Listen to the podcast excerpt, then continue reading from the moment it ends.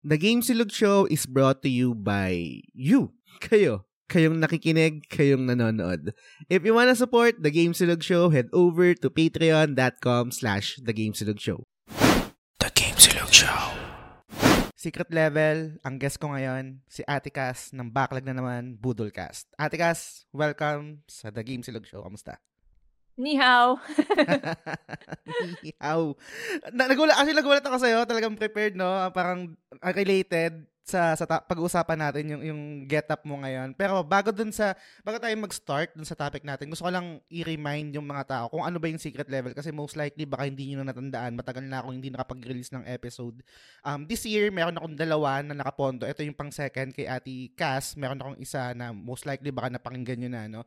So ang secret level ay exclusive na perks ng The Game Silog Show sa Patreon. Ang pinagkaiba na episode na to sa ginagawa ko sa flagship is topic nyo yung masusunod dito. Kahit ano, literal, kahit anong gusto nyo pag-usapan, never akong tumanggi sa binatong topic ng mga Patreons natin or mga subscribers natin. Pero syempre, depende pa rin. Meron akong konting input na nilalagay minsan kung, let's say, yung topic is mahirap i-digest or napaka-broad.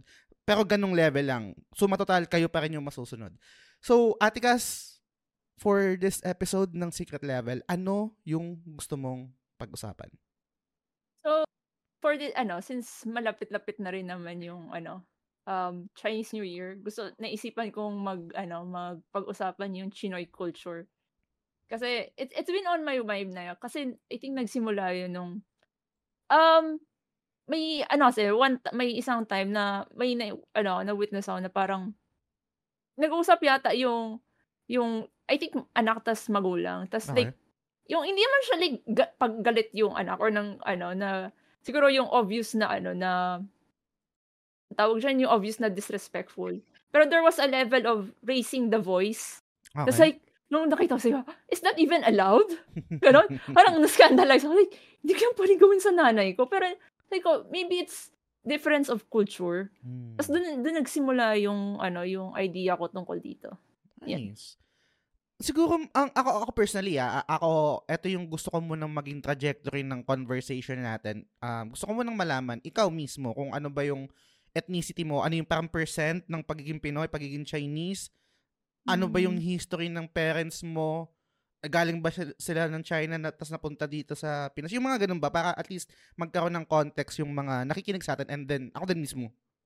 A- ano, ano ba si Macy Tang Bal- Balyakas or si Ate Cass?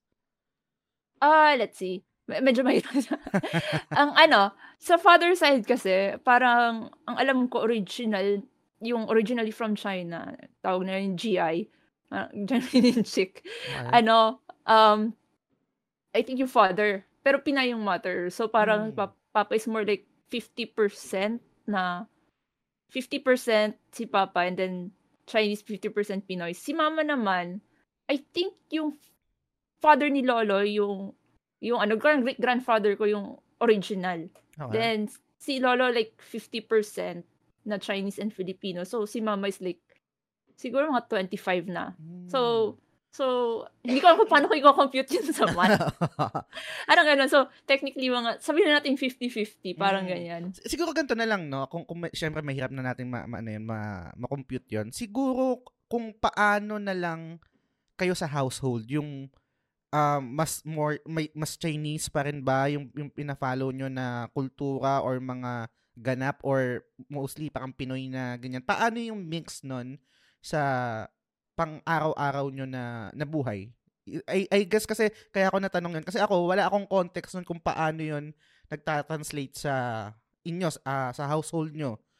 Ako kasi wala eh, wala wala akong kumbaga parang kultura ko lang talagang Pinoy eh. Baka nga minsan yung mga ginagawa namin na kultura is baka influence na rin ng iba ng ibang ng China ng China o ano man di, di ko alam eh pero ikaw, ikaw ba minsan or kadalasan pa, pa, paano ba kayo mag-function or mag pa, pa, paano paano kayo sa bahay bilang Chinese ganyan Paano ba explain? Kasi feeling ko uh, halo eh. Mm. For example, um I would say Pinoy yung uh, in the aspect of yung speaking out. Oh, kasi sa Chinese, pag babae ka, parang, you're not exactly allowed to speak your mind. Mm, There okay. there's ano, parang yung confusion the whole confusion thing na yung feminine virtues na dapat soft ka, submissive, mga ganyan na chos. Mga mulan, no? So, Mga ganun, no? oo, yung yung gano'n na ano, parang yung sa ano kasi, hinahayaan ako. Granted, may limit. So, of course, pag y pag hindi puwedeng disrespectful, you cannot Mm. raise your voice. So, you have to say things na maayos, parang ganyan. Pero, yung if I have an opinion on something, ina-allow naman, parang Mm. ganyan. Yun yung masabi kong Pinoy. In terms of sa Chinese, yung yun I I guess yung respect for the elderly in a Oh. sense na, um, he authority figure sila. Mm. So, there when when a when an order has been given, halimbawa sinabi, "Hindi, gawin mo 'to. Hindi hindi ka puwedeng pumunta diyan." End of story. So, walang bu buts or ifs kahit ano 'yan, parang 'pag tapos na tapos na. I remember nga, ah, ano 'yan, one time kasi hindi ano yun, I I guess for context, conservative ang tatay ko. So, Okay. one time, um, lala ano, mag magpapadok ako tapos I think na yung shorts ko medyo maikli. Mm. Na nakita na ni papa, "Hindi, palitan mo." Yeah. Hindi ka hindi ka lalabas, hindi tayo aalis, palitan mo. Sabi ko, you know, gets ko kung bakit. So, balik balik ako sa bahay, palit akong pants. Yung sayang ng labahan, yun, di na. Parang gano'n. So, yun yung nakikita kong Chinese aspect niya na in terms of authority. A, a, a mix, I guess. Siguro yung na, na, na, natataon, kasi si Papa, mas mas chill siya on certain things. Like yung, yun na, um, speaking out, uh, having an opinion, pero may certain parts rin siya na hindi, hindi talaga acceptable. Or as si Mama, mas, may mga, ano siya, um, hindi naman niya ako hina, ano, parang, ina, pinap, as long as I am respectful, okay lang sa kanya na mas, mas, ano tawag dyan, liberal or something. Mm. Ang ganon. Nab- nabanggit mo kanina yung ano, yung yung pag-honor sa mga elderly, right? Um, Mm. syempre hindi ko alam to, correct mo ako, Macy. Sa, sa inyo ba galing yung yung sa mano po, yung pagmamano sa matatanda or sa tingin mo parang matagal na yun na meron ding custom na ganun yung mga Pinoy or na-influence nyo yun sa amin? I mean sa I, I think mas galing yun sa Pinoy. Eh. Hindi ko Ah, siya off. okay. Pira ko siyang, uh, grant, naghalo na kasi. For example, may mga times na nagmamano ako. Mhm. Kaya, lalo na nung kiyama, yung, yung lola ko sa father side. Um, pero may, paminsan naman, pag may mga ginigreet akong mga relatives from sa mother side ko na, although mas mas on the Chinese, mas mas Chinese sila. Mhm. Ah, ano, um, beso. Nagbebeso ako. Pero Mm. it's more of, dahil, ay, mo, ano siya, yung mga ginigreet ko is more like tita. So, okay Mm. lang. Saka ayaw nilang, minamano sila daw kasi tat, feeling niya matanda na. Tanda. Okay. Parang ganon, yun yun. So, hi- hindi naman, not necessarily yata yung pagmamano. Pero yung, siguro painsan yung pagbabaw, yung parang Mm. nagagawa ganyan, medyo na, nakuha ko yung habit na yun. Yun yung isa sa mga ginagawa natin. Ano ba tawag doon? Kultura ba yun or custom? Yung, yung, yung ganyang Parang, ano, yeah, custom. custom, Mm-mm. no? Yan yung isa sa mga gusto ko na meron tayo. Sa Korea kasi meron din ganyan eh. Yung, lalo na sa paman- nila ba sa atin, po, yung po at opo, mga ganyan. Mm-mm. Sa Korea, meron din sila yung tawag na yung yo, ono, yung mga honorifics. Tapos, actually sa, sa Korea nga, ang dami rin, ano eh, ganap. Kunwari, pag iinom ka, tatagay ka, di ba? Hindi ka pwedeng humarap sa ano, sa, tataligod ka na ganyan. Pag shot Oo. ka. Tapos kapag yung tinatagayan ka, gaganon ka sa dibdib mo. Gag- ang, dami nilang mga ganun shit. Pero, which, nakakatawa pa rin naman. Eh, sana hindi siya mawala. Al- alam ko medyo boomer statement no kasi 'di ba syempre ngayon yung ge- yung generation parang minsan napapansin ko nga nawawala na rin yung po at opo ako honestly hindi ko alam kung paano ginawa to nila papa hindi ako nagpupo sa kanila pero once na lumabas ako nagpupo ako kunwari merong mas matanda sa akin po at opo matic pero pag yung sila papa at sila mama parang hindi ako nagpupo hindi ko alam kung bakit paano ganun yung ano Gan- Ganon rin sa amin eh. Ah, ganun At, sa inyo? oo, ganon. Okay. Pero, ah, hindi, pero hindi ko alam kung pinano rin. Basta siguro inano sa akin, be respectful po and opo. mm. Tapos, pa- parang tinanim na yon And then, siguro dahil close kami Mm. sa, sa family, kaya hindi na. Pero like, pagdating sa, kahit tito lang, kahit Mm. tito, tita, may, may lagi nang nakakabit na po and opo. Parang ganon. Minsan nga meron, meron pang weird dyan na added layer na meron akong ibang mga lola, yung mga hindi ko close na, na lola, na parang, I mean, pag sa personal, hindi ako nagpupo. Pero pagka, pagka-chat ko sila or ka-text, nagpupo ako. Sabi ko, Sobrang weird naman ito. Hindi ko alam kung bakit ganun, ako, ganun nagpa-function yung utak ko. Balik tayo sa topic natin, Macy, no? Um, again, syempre, feel free to, ano, na parang meron kang talking points, pero meron akong prepare ng mga questions dito, out of curiosity rin, sa mm-hmm. idea ko sa inyo, Chinoy culture, kasi naghahalo na nga, no?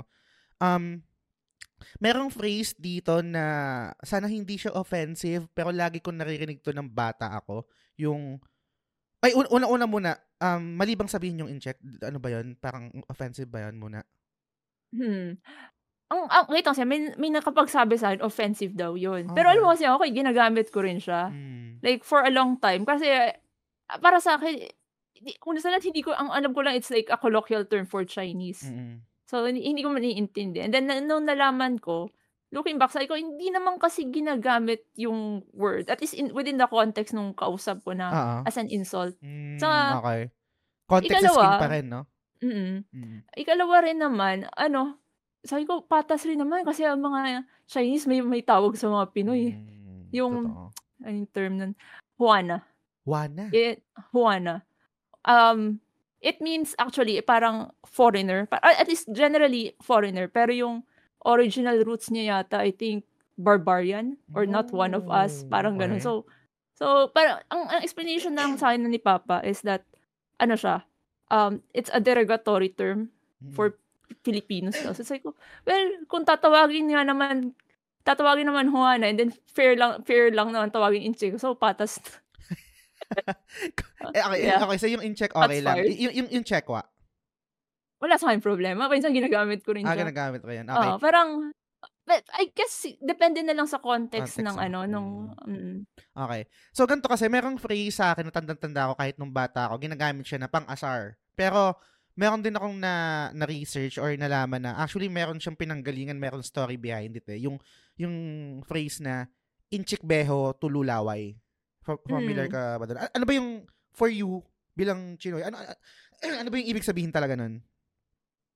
hin I I think yung kasi may ano yata pa before yung yung portrayal ng mga Chinese na mm. yung you know yung you know in, as it's, it is described yung I, think yung ano nila yung parang hindi, maayos yung pagka ano nung botones ng damit parang mm.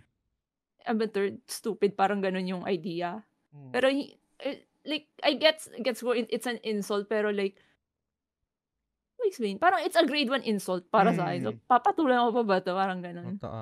Uh, ito, ito yung na-research ko, Macy. No? Tama ka, parang ano siya, ginagamit siya na pang-asar.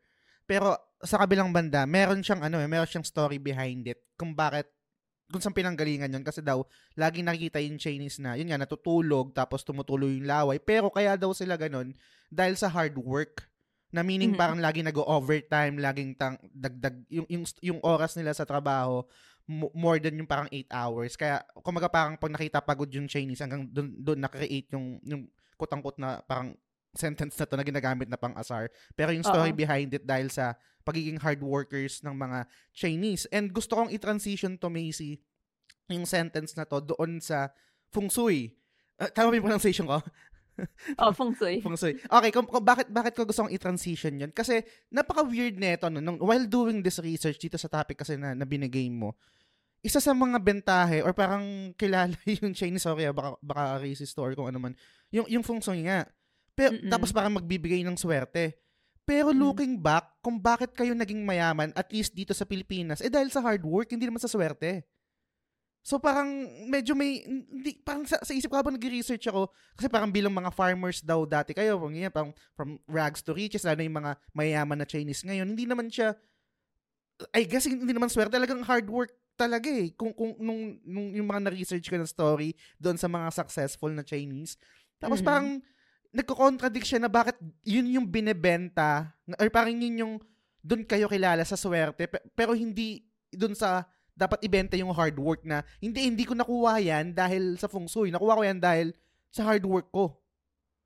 Hmm. So, pa- paano yan? So, sorry, dumanggal ako. To, to a certain extent, siguro naniniwala rin. Mm-hmm. Kasi, I don't know, parang na, nakatatak na siya. It's it's a weird thing. Granted, kami parang hindi ganun kami masyado pa-practice kasi medyo impractical sa sa ed namin kung yung pag-arrange ng mga ano yan, ng mga sofa ng bed is nakaharang na talaga nasa gitna, etc. So, it's not, I, I guess parang hindi siya na, nabebenta, I mean, binibenta siya because parang part na rin siya ng paniniwala na within the Chinese community. Okay. Parang ganun. And, I, I don't know, I mean, personally ako naniniwala. At, at least, paano ba explain? May isang pamangkin na, pin, yeah. hindi, ano lang, pinafungso yung birthday niya. Okay. And, I, I don't know kung, kung ano, pero like, a part of me believes na, siguro maybe part dahil, syempre, may ano siya, ano, na, na alagaan, ng parents, and then, alam mo na, na, nabigay yung mga kailangan talaga. Pero, luma, nung luma, habang lumalaki kasi yung pamangkin ko, parang, hindi, mat, matalino siya, pero like yung, in a way na observant, na hindi ko ni-expect sa five-year-old. Mm. Kaya sabi ko, dahil ba ito pinafungsoy? So part of me, medyo naniniwala. Mm. Pero parang gano'n. Kasi hindi mo, yung when things are not explained. Kasi, paminsan, even, I think, nasabi mo yata dun sa ne- isang next Friday na episode, yung, ano yan, minsan pag, even if you work hard, parang hindi dumadating yung luck. Mm, parang, mm. Y- so doon, doon parang pupasok, uh, parang doon pumapasok yung quote-unquote swerte ng feng shui. Mm, makes sense. Kasi mm. ako naman personally, doon ako naniniwala. Kung um, hard work, tapos yung yun nga may merong merong ano eh merong elemento ng ng ano ng swerte pa rin for me na nangyayari. Pero gaya rin ng I think ikaw yung nagsabi noon na ikaw yung gumagawa ng sarili mong swerte. I'm not sure kung ikaw yung nagsabi noon pero parang may nag-comment doon sa episode ko na yun which is totoo, totoo rin naman.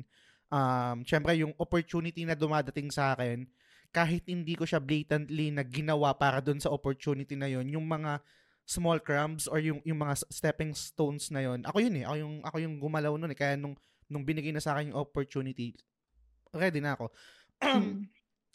Din dun sa swerte maliban dun sa syempre nabanggit mo no na parang um, naniniwala ka pa rin hindi paano ko ba explain to? Sana hindi offensive. Um sa tingin mo ba baka may side lang din yun ng pagiging business minded nyo na ibenta natin to commercialism yung yung feng shui mean, if, if, if it, ano nga sabi is kakita eh. Kung kayang pagkakitaan, why not? If it works, like, if there is a demand, hindi naman kasi talaga. Mag, kung may demand sa isang produkto, which is like, paano ako sweswetein? Okay, sige, mm. ito yung ginagawa namin. Ito yung masasuggest namin. Mm. Ito yung services na mga offer namin. Then say, sige. So, ano mo yun? Supply and Okay. Tsaka yung mga ano din, sa inyo, yung mga mga amulets or yung mga kung yung mga kung ano yung mga dinidisplay, 'di ba? Mga mm-hmm. parang part rin siya eh, na nag uh, ano nag-attract ng ng swerte. Swerte da. Oo. But then again, ako personally, ah, dun sa na-research ko, dun sa napanood ko ng mga interviews, ang galing eh. Um, actually, I'm not sure kung familiar ka. Naalala ko lang to dati kasi meron akong schoolmate na pinag rumaraket ako dati kapag nag-edit ako ng mga videos, mga projects ng mga estudyante. Nag-edit siya dati sa isang network. Ang pangalan ay Chinoy TV. I'm not sure kung familiar ka dun sa... I think, yeah, nakita ko, nakikita ko siya sa, ano, sa, sa YouTube recommendations. Mm, sa YouTube yan. So, uh in- interesting for me kasi meron dun yung, yun nga, parang ang, ang, ang tawag dito, ang motto nila or parang yung tag, tagline nila is yung um, Chinese by blood, Pinoy by heart, parang ganyan. Mm-mm. Ikaw ba ganun ka? Gan- ganun mo na nakik- ganun mo nakikita yung sarili mo? Actually, oo. Kasi, ay, ito yung ano, hin, when I look at yung mainlanders mm. sa ano, hindi, hindi, para sa akin mas foreign sila eh. Like, mm. hindi ko pa minsan naiintindihan yung mga ugali nila. Mm. So, mas mas nagigets ko pa mga Pinoy kasi I, I think, ano tayo eh, pa, para sa akin yung, ano tayo, sit, ang national, yung ano ba talaga tayo is depende kung saan tayo pinanganak. Kasi yun yung kakalakihan natin na kultura. Mm. Parang ganun yung concept. Gets. Meron pa ako dito isang ano, may sorry dumadaldal ako, hindi ko na hindi ko nabibigay yung force sa'yo dun sa to, baka may talking points ka. No? Gusto ko lang iba to na to, baka kasi makalimutan ko pa. Meron dito na research ko, English to, so baka magkamali ako, i-correct mo na lang ako. Yung tinatawag na sinocentric, tapos yung parang versus ethnocentrism. Familiar ka ba dun sa terms na yun? Mm, hindi. hindi okay. Yung parang, yung isa is, correct nyo ako guys, ha, parang yung xenocentric, ito yung um, i-google ko na nga lang. Puta, baka magkamali pa ako. Mahirap eh. Um, yung xenocentrism occurs when one has a preference for, for foreign cultures, goods, ideas, styles, and traditions over their own culture. Kumbaga parang mm. mas pre- prefer na. Kumbaga parang yung nangyayari ngayon, I think ganun yun eh, yung Pinoy tayo pero pang super, ano tayo, sa Korean culture. parang ganyan. Tapos yung ethno, ethnocentrism naman, by Kronos, refers to the preference of one's own culture or country over all others. So, Mhm. ikaw ba, dahil, kasi combination kayo, right? Yung parang nag, nag-swim ka dun sa dalawang current na Pinoy and then uh, Chinese, right? Mhm. Meron ba sa'yo parang mas lumalamang na parang mas prefer mo yung kultura ng Chinese versus kultura ng pagiging Pinoy or parang e- even Mhm. out talaga sila? Si siguro even out, may mga aspects na mas prefer ko yung kultura ng Pinoy over sa Chinese and vice versa.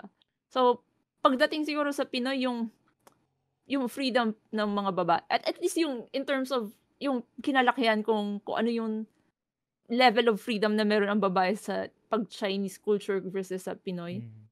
Pero pag pagdating sa food, sorry, impartial talaga Chinese food. Mm, hindi, oh, I, I mean, ako, um, kahit, Ayun. ano, Pinoy pride, di ba? Kahit ganun tayo, pero, masarap naman talaga yung, yung food ng Chinese. And granted, ano naman kasi they have centuries ano Mm. of ano ano yan improving this yung mga Chinese food yeah. Mm. May kay naman talaga. Pero yun. Meron, meron ka pa bang mabibigay na, ano, parang, madagdagan lang ng e- example, no? Kasi nabanggit mo kanina, which is, I mean, napaka-big deal no, no, na, sa, ka, hindi naman, major, I, I can't say na majority kasi wala naman ako numbers to back this up, pero I guess siguro mas marami yung numbers sa, sa Pinoy na, yun nga, nabibigay ng empowerment yung, yung babae, depende sa household pa rin, syempre, Mm. versus dun sa Chinese, I, I guess siguro may kultura na parang limited or merong konting um, barrier sa babae versus kapag Pinoy. Maliban doon, meron ka pa bang ah, sa tingin mo parang mapo-point out na gusto ko to bi- sa kultura ng Pinoy. And then gusto ko rin to sa kultura ng Chinese. Kumaga parang I have ano the best of both worlds, parang ganyan. Siguro kung sa Chinese, mas gusto ko yung kultura niya when it comes to finances. Mm. Uh, I am not saying na ano, ah, kasi sa tingin ko na may, paminsan may mga exceptions to the rule. Pero generally speaking kasi, ah, wait, ma- magtutunog racist ako. Sige lang, go lang. Eh, hindi. Ano, kasi, naiintindihan ko na ito yung tinuturo sa school. So, of course, ito yung kakalakihan ng mga Pinoy. Pero, masyadong employee-centric. Mm, okay. So, eh, ano kasi, um, parang ba explain? Ah, pag sa Pinoy daw, daw sorry talaga, Mm. racist talaga. Pag sa Pinoy kasi, ang goal daw usually is get an education to be the best, eh, ano, to be a- an employee or climb the corporate ladder. Mm, mm, mm. Um, for example, kung halimbawa maging aral kang mag ano mag, ng medicine, ang goal mo is to be the de- best doctor on a specific field. Mm, mm. Sa Chinese daw, mag-aral ka medicine to own the biggest hospital in the country. Ganon. Eh, eh, Exaggeration. Oo. Pero ganon yung Makes sense. concept. Oh, so, ge- mm. gets. Mm. Pero yun yung para sa well at least for me kasi mas mas gusto ko yung ano eh um mas, mas flexible yung hours ko. Mm. Given na ib- yung yung goal ko kasi syempre of course para kami teach magka-family. Mm. And then sabi ko okay um I I I need to ano syempre dapat may magbabantay sa anak. Mm, mm, mm. So ang may isa kasi akong tita ah, sabi niya dati gusto niya daw magdoktor. Tapos parang hin- sabi, hindi hindi pumayag yung father niya. Chi- Chinese, Chin- Chinay. So sabi ng father niya, pag nagdoktor ka, tapos nagkaanak ka, you yung yung time na isi-spend mo sanang alagaan yung anak mo would be spent dun sa pag-alaga ng ibang anak, ay ng anak ng ibang tao. Mm. So kaya yun yung medyo nag-convince sa kanya na um, mag mag-business na lang.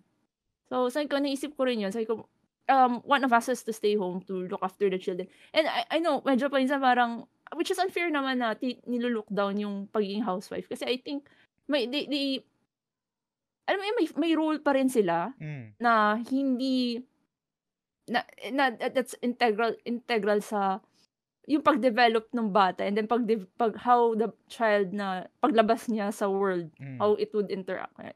how would they interact so sa akin naman babalansihin ko so of course hirap sa hirap ngayon ng buhay kailangan pa rin magtrabaho pero Mm. I think you know um, business is more flexible at least in the aspect ng pag magpapamilya Yung Pero pa- mm, eh, mm. sorry to cut off. Yung pagbi-business na yan, um, Ate Cass, sa experience mo, no, at least dyan sa household nyo, Instilled na talaga siya hanggang kahit start pa lang ng pagkabata. Oo, pag-aaralin kita, oo, mag, ano ka, graphic design kung ano yung tinapos mo, Ate Cass, right? Pero Mhm. business pa rin tayo. Magbi-business ka pa rin. Ikaw yung magiging heir, heiress sa business namin. Ganyan. Ga- ganun pa rin ba siya? Sige, pagbibigyan kita, mag-aral ka. Pero hindi. Ikaw pa rin, ang- ito pa rin yung magiging future mo. Ito pa rin yung fate mo. Ito yung destiny mo. Ikaw ang tagapagmana ng ari ng business natin. Parang ganyan.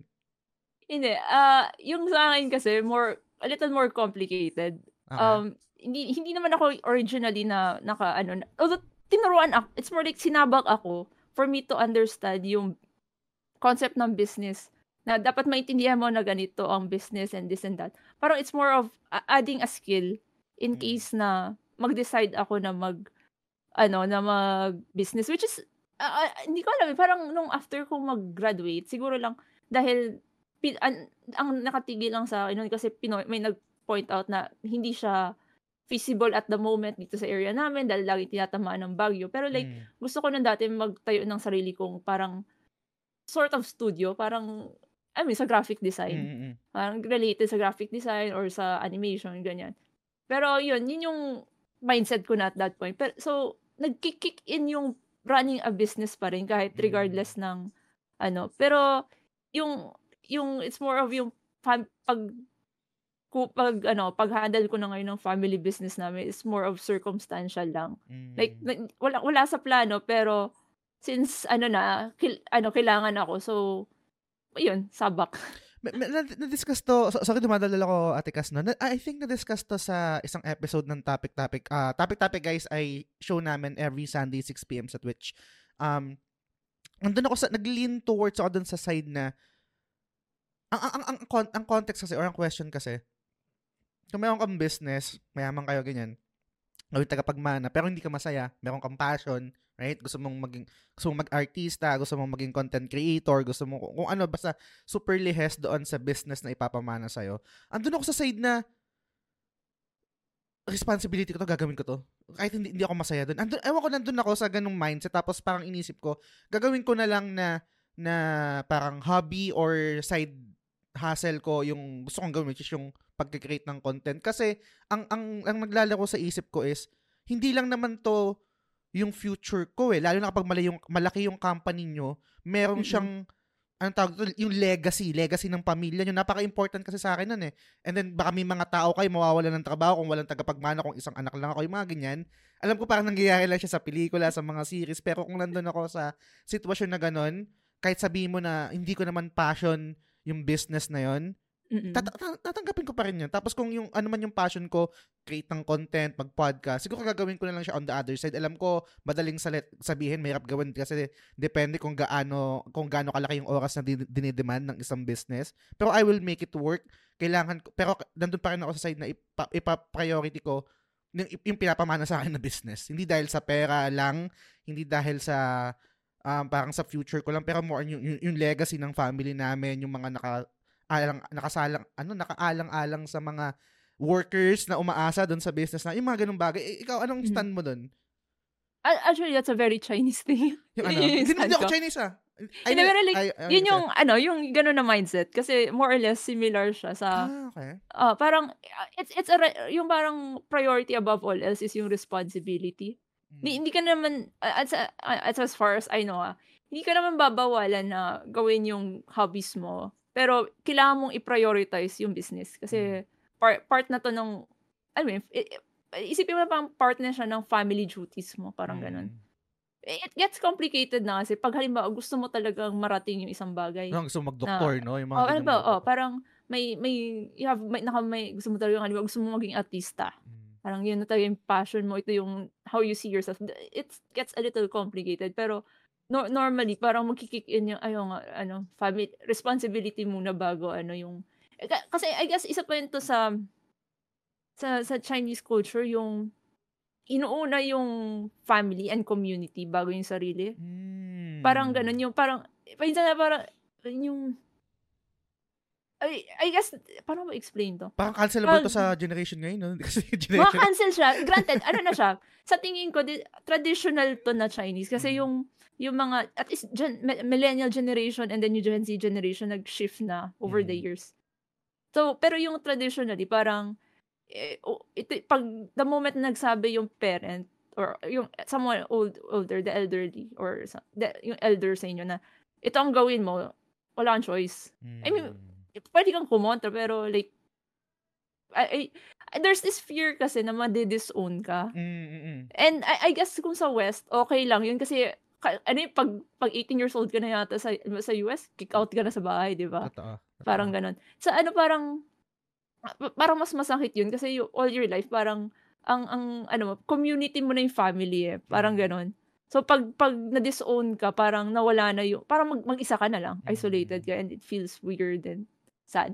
Totoo. Pidadagdag ako dyan, Ate Cass, no, na parang ako personally, I'm not sure kung ganito rin sa inyo, sa Chinese or sa, sa, Chinoy, pero isa sa mga gusto kong kultura or custom natin bilang Pinoy is yung, um, hin- hindi natin, ka- karamihan ha, hindi, again, hindi rin naman to parang um, binabadmouth ko or parang attack doon sa iba yung opinion, no? Pero mas naglilin, naglilin towards ako doon sa aalagaan ko yung parents ko pagtanda. Hindi ko ilalagay sa home for the aged. Um, kung sakaling magkaroon, kami, magkaroon ako ng asawa, ng wife, na isa yun sa mga non-negotiable ko, nakasama ko yung nanay ko. Kung hindi man sa same na household, baka magpagawa ko sa katabi para alam mo yung kata- katabing pinto lang, mga ganyan, no? Mm-mm. non-negotiable sa akin yun. Kung, kung, kung, kung, ay- kahit yung parents ng, asa- ng asawa ko, okay lang din. Sama-sama tayo sa isang malaking bahay or isang Mhm. compound. In- in- hindi, never ko sigurong gagawin yung parang iano ko sa home for the aged. Or, kung i-demand ng asawa ko na kahit gaano ka pa kahat, kahit si Heart Evangelista ka pa or kung sino pang Heart na Jenny Kim ng Blackpink tapos sa- hindi ayo ayoko gusto ko ay, ayoko ng dalawang reyna sa isang bahay. Hindi pwede ga- gagawa ko ng dalawang kaharian para dal- da- magkaiba kayo. Ito yung ano mo diyan ka reyna dito ka reyna kung ayaw mo sa isang bahay. Ganun ganun I guess ganun din sa sa Chinese right? Mhm, Ganong- Ganun rin. I, I think it's it- general, generally Asian thing siya yung Mm. yung or I, I don't know sa Japan. Pero like sa, sa- ano siya actually expected na siya sa ano eh sa sa Chinese culture. Mm. Kaya medyo nagiging problema nga yata siya ngayon sa at least sa, China kasi di ba nagkaroon silang one child policy. Mm-mm. So yung yung syempre yung isang anak parang expected siya to take care of two parents. Mm. Parang ganon. And then, may, may society pressure pa na magkaanak ka. Mm. At least ng isang anak. Well, ngayon, ano, parang ginawa na yata nilang three-child policy, but it's not really working. So, so parang nape-pressure yung isang anak na alagaan yung parent plus mag-alaga pa ng anak. So, hindi na sila mag-aanak. Parang ganon. Pero parang expected na talaga siya. So, I think, di ko alam kung may pension sa China eh. Or kung meron man baka minimal. Pero parang expected talaga is yung anak yung mag ano, yung mag-aalaga. Cancelable to ngayon, you know? I mean, mayroong, co- mayroong conversation about this topic eh na ah, yung, yung, ina, yung parang nako-conflate pa doon sa ginagawa yung anak na insurance plan, which is I think iba naman yon Ako personally kasi never naman, kumbaga parang hindi naman didiman sa akin ng, ng nanay ko na ganito, ganyan, etc. Mm-mm. Pero ako, look, ano, parang pag iniisip ko yun, tang ina, hindi ko kakayanin na ano, na tatanda mag-isa yung, yung nanay ko na walang kasama. And hindi ko siya tinitake, hindi ko siya tinitake na parang insurance plan or pang bayad utang sa ginawa sa akin ng, ng nanay ko or parang utang na loob. Nanay ko yun eh. Mm. Um, ewan ko. Ay, ay, ay, iba kasi ang take, well, iba na kasi ngayon ang take ng ano, ng, ng mga bata sa, ay, sobrang bata, tanda na natin. Pero, y- yung, yung tungkol sa gratitude, Ah, parang ay, oh, though yan, parang naging, it's a naging bad topic thing. natin yan. Ay, naging topic ko din sa next Friday ulit. Naging topic din sa topic-topic. Sige, go, sorry, sorry to cut. Pero y- na- naging, parang, parang as though it's a bad thing. Parang Mm. gano'n na ngayon. Eh, pero, to, grat, may, ano, may utang na loob. Grat, gra- grateful ako sa parents ko. Totoo Mm. naman, di ba? Na, kung hindi naman, kung hindi man sa kanila, na, nasaan ako ngayon? Mm. Parang gano'n. Eh, life could have been worse for me. So, and so grateful ako. And this is how I want to express yung kung paano ako naging grateful by Yes. But that, di ba, yun yung aalagaan ko sila. Ngayon, kung halip, ang, I think ang nagiging problema kasi parang walang differ- differentiation yata is that ang, ang, ang, ang ayaw nung ang hindi ako agree is yung ang magde-demand is yung parent. Ah, ah, yes. Uh, na ano naman, parang parang entitled na sila Mm. even without um doing parang or at least maybe doing the bare minimum, parang Mm. ganon. Yun yung ano, so I think dapat manggaling yung offer dun sa bata. Yes. Yun lang yung differentiation. Tsaka syempre, ibang usapan guys kung kung kupal yung parents niya, syempre, bala kayo dyan kung, kung, kung meron kayo. Kasi ah, kahit ganun yung paniniwala ko, yung mga nabanggit ko kanina, ang ang Mm. contrast naman or kabaliktaran naman nun, um, hindi naman ako naniniwala na nanay mo pa rin yan, eh, tatay mo pa rin yan. Kung, kung super masamang tao yung nanay ko o yung tatay ko, hindi yun magtatranslate, magtatranslate sa akin na tatay mo pa rin yan, tapos parang ganun. Ewan ko, sa, sa akin lang yun guys ha. Um, hindi, hindi ko kaya yun kung, kung masama silang tao sa akin. Gaya, kung, kasi, I mean, maliban sa pagiging parent, pa, maliban sa sila yung nagluwal sa akin dito, yung yung gratitude ko or yung parang yung binibigay ko sa ibibigay ko sa kanila in return is base rin kung ano yung binigay nila sa akin. Parang ganun eh. Mhm. Ganun ko siya tinitik. Hindi lang dahil niluwal mo ako automatic kahit masama kang tao sa akin, hindi mo ako trinato ng maayos.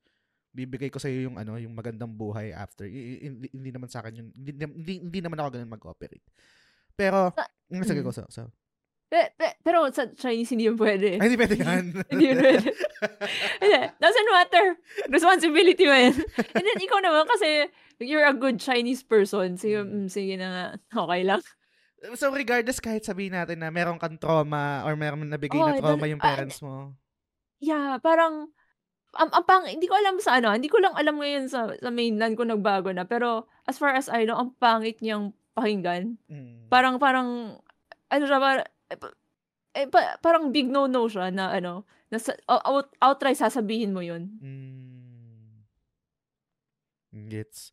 Yun. Pero meron ako napakinggan din dito, um, which is, I, I'm not sure kung nagtatranslate na siya ngayon sa generation, no? pero merong isang speaker, I, I, for- I forgot her name, sa Chinoy TV rin, na parang, um, sinasabi na, ah yung mga millennials or mga new generation, kailangan nilang i-honor or at least alamin kung ano yung mga naging sacrifices ng mga ah, matatanda, yung mga nauna sa kanila dito sa Pilipinas, right? Mm-mm. Pero sa kabilang banda, yung mga matatanda naman, kailangan din nilang maging open-minded. Kailangan din nilang i-embrace kung ano yung mga nagiging changes sa new generation. Not necessarily naman na totally iibahin na natin or parang i, i, Oo. i- i- isa, isa, ano yun, ibabasura na natin yung kultura natin, yung mga nakasanayan natin. Pero mas maging open-minded, kumbaga. Mhm. Kasi nagbabago tayo, the world changes eh. Hindi, hindi, hindi naman pwedeng parang forever ganito na tayo eh. Meron pang ganun sa'yo, tsaka sa parents mo na, um, syempre parents mo mas matanda, ganyan, tapos ikaw mas bata, meron kang um, na-experience na mga changes or parang baka contradicting sa kultura nyo or parang sinusundan nyo, pero kay, sa, parang i-embrace na lang ng in-embrace na lang ng parents mo. Ah, sige, gets ko naman tong pagbabago na to, so embrace ko na tong change na to. Meron bang ganun sa inyo, sa household nyo? Hmm. Si- siguro lang yung, paano ba explain? Hin- hindi na, ano kasi, gener- mas, mas ano eh, si mama kasi mas, mas Pinoy na, at least mas pinalaki siyang Pinoy ni, Mm. ng lolo ko. Tapos si papa naman, more or less chill lang. Granted, parang, of course, ano siya, very protective sa akin. So, so conservative pa rin. Mm. As far as, siguro nag-iba lang yung dynamic kasi normally, ano ba, pag babae ka, hindi, hindi, for example, dapat nga, kung in a normal circumstance, ano, hindi ako dapat nag-handle ng business, at least ng, fam- ng family. Eh, eh, ano, ang dapat niya nag-handle is yung older brother ko. Mm. Pero, ano kasi, um, yung older brother ko kasi, ano siya, may multiple disability. So, technically, ako yung tumata yung eldest. Mm. And, on top of that, babae pa ako. So, it's not, ah, ang hirap. Mm. Ano kasi, um, nakatay kasi siya. Pag, ito yan ha, pag, eldest, ano, ang, ang pinaka binavalue sa, usually sa Chinese family, is the eldest brother. It doesn't matter. Halimbawa, mas may mas nakakatandang, si, ayan. example ko na lang siguro yung sa, oh, hindi, hindi, di bale na. Ano, yung, naisip ko lang bigla yung sa, ano, sa Meteor Garden, si Dom Minso. Sorry, ah, yung ano lang. Kasi alam ko may older sister siya doon. Ah, ah, Ah, pero he, ang I think ang tagapagmana yata doon si at si ano si ah. Daming sa- So kasi it doesn't matter kung older sister ka. It it doesn't count. Ang Mm. magmamana pa rin is the eldest son. So, yun yung ano, Mm. siguro dahil dun sa situation din ng kapatid ko, technically I'm tumatang eldest. Parang ganun. So, medyo naiba rin yung dynamic. Mm. Kasi, as far as, sabi niya, sabi ni Papa, um, yung kinalakihan daw niyang, ano, family dynamic is that yung eldest brother niya, yun yung parang laging tinitraining ni nung, nung father nila ni Angkong. Mm. And then the rest of us, sa kanila, yung magkakapatid, laging na kay amak sa lola ko. Mm. So, yun yung nakalakayan niyang dynamic. So, yung dynamic namin ni Papa na siya technically yung, eh, siya yung nagtitraining sa akin. So, in a sense na, siya, yung nag-tutor sa akin during, ano, pag may mga assignments, etc. That's, technically, dapat hindi si Papa yung gumagawa nun. In, in a normal setting. Pero since, iba yung dynamic na namin due to circumstances. Kaya, yun, ano kami, parang seafood siya of sorts. Pero, pero yung, yung, yung ganyang pangyayari or yung ganyang setup, ganyang dynamic sa sa family, not necessarily sa inyo, no, pero dun sa uh, Chinese as a whole, Mhm. Yun din yung nagkikreate ng mga competition, eh, no? Yung parang patayan sa sa sa yaman kung sinong magmamana, competition sa magkakapatid. Hindi, hindi ko, Mhm. parang ano, ano ba 'yon? Parang stereotyping ba yun sa Chinese? Pero yun kasi yung lagi kong na ano rin eh na nakikita, napapanood, nababasa, Mhm. nagiging normal trope ganyan. Um, as far as yung mga kakilala ko, hindi naman. Hindi naman okay. Mm, at least wala akong ano, at least, kasi ang nangyari is, dun sa eldest, yung family business, and then, siguro tutulong rin yung mga younger siblings, pero parang, pi, alam mo yun, parang alam mo na eh. It's just that, Mm. alam mo na it's not, hindi to sa'yo, parang ganun. So, either you can do something else, Mm. na ano, na, na approve yung parents, yung parents mo, Mm. or, ano, tulong ka lang, parang ganyan. Eto, masaya na tanong, Macy. Ay, Ate Mm. Cass, masaya na tanong. Okay. Ikaw yung nag-handle ng business, right? I'm not sure kung ano yung future mo. Most likely, baka ikaw, ikaw sa'yo din. Hindi ko, hindi ko alam ha. Hindi ko alam kung anong mangyari. Hindi ko alam kung anong setup nyo. Mm. Kasama mo si TJ. Tito Tij. Mm. Mhm. Possible ba na dahil mag-asawa kayo, ano man maging future ng business nyo, si, magiging okay ba kung si Tito Tij yung magiging mag-handle ng business or dapat ikaw pa rin kahit mag-asawa kayo? Um, I, I think that it's under the premise na inclined siya, pero hi, mukhang hindi naman siya inclined eh. So, I- I- at least nag-enjoy siya sa ano sa pagtuturo. Mm. Kaya hindi naman ano problem. Granted ako pers- personally ako mas gusto ko ako yung nag-handle kasi mas kabisado ko yung ano yung ins and outs. Mm. Pero uh, wala rin sa akin problema kung tutulong rin siya kasi I mean, kailangan, uh, kailangan ko rin yung tulong. Sure, why not? Mm. Parang ganun. So, Pero, never siya magiging issue kung sakaling um, for, for me, hindi siya magiging Okay. issue. Mm, sa family mo, sa papa mo, sa mama mo. sorry.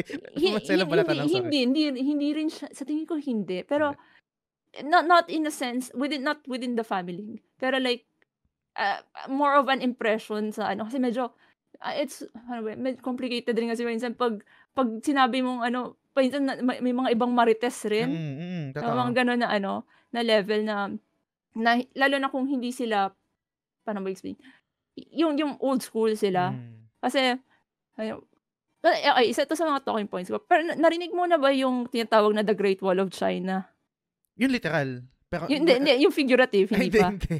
Hindi ba? Okay. Kasi The Great Wall of China, yan yung, yung typical na hindi pwedeng mag-asawa ang Chinese ng Pinoy. Okay, yun Kaya pala that's why it's called The Great Wall of China. Okay, sige. So, mas mal, ang exp- although, di, si, si Papa kasi niwala sa equality na, sabi niya, ano, ano yan, ma, Chinoy man, Pinoy man yan, or Chinese, lahat sila bawal. So, Mm.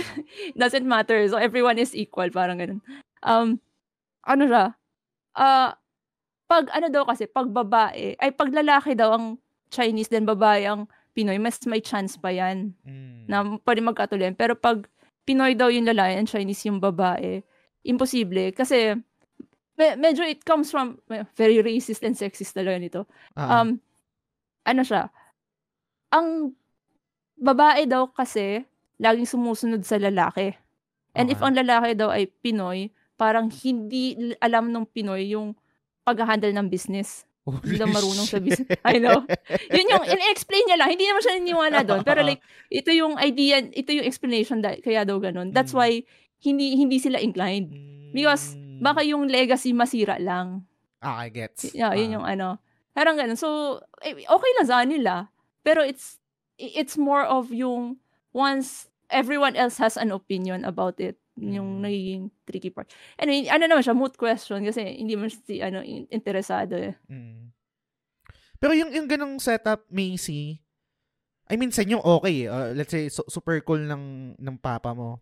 Pero can you, uh, can we assume na sa majority ng Chinoy or ng Chinese Filipino,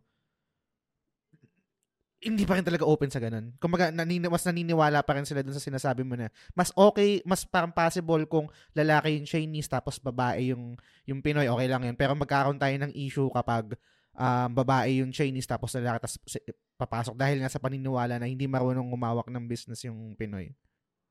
Ah, sa at least yung yung within the yung mga yung mga purist ah, sa tingin Mm. ko o pa, yung mga traditionalist. Pero at least yung nakikita ko ngayon ng mga nasa generation na natin, Mm. parang mas open na sila.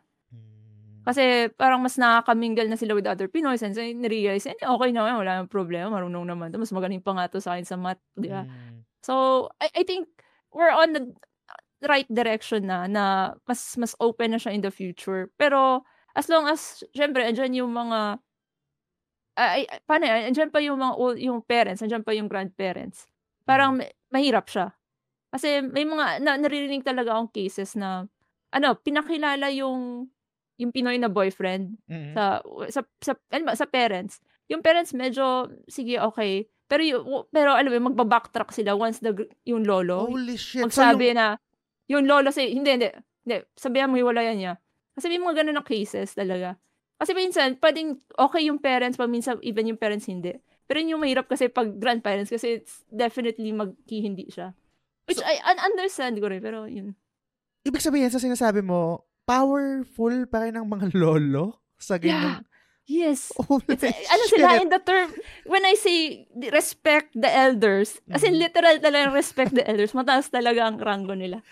May, one time, may, may, may kwento yata na, ano, I, I think yung, yung, ano, yung babae, parang sinigawan niya yata nung, sinigawan niya yata nung husband niya in public. So, medyo nakakahiya. Mm. So, ang ginawa nung babae, yung, parang med- medyo, medyo sly nga yung style eh. Kasi, kunento dun sa mother-in-law nung Okay. bumisita, na, ay, alam niyo ba, ano, ma, may isang babae dun sa, ano, sa, sa, ano sa isa divisoria, sinigawan nung asawa in public. Eh Mm. yung nanay naman say, ano ba yan? Ang grabe, ang sama-sama naman yan. Tapos, tapos tumingin doon sa, hindi ba ang sama, no? Tapos yung, yung asawa like tahimik lang. Tapos hindi na yun nangyari.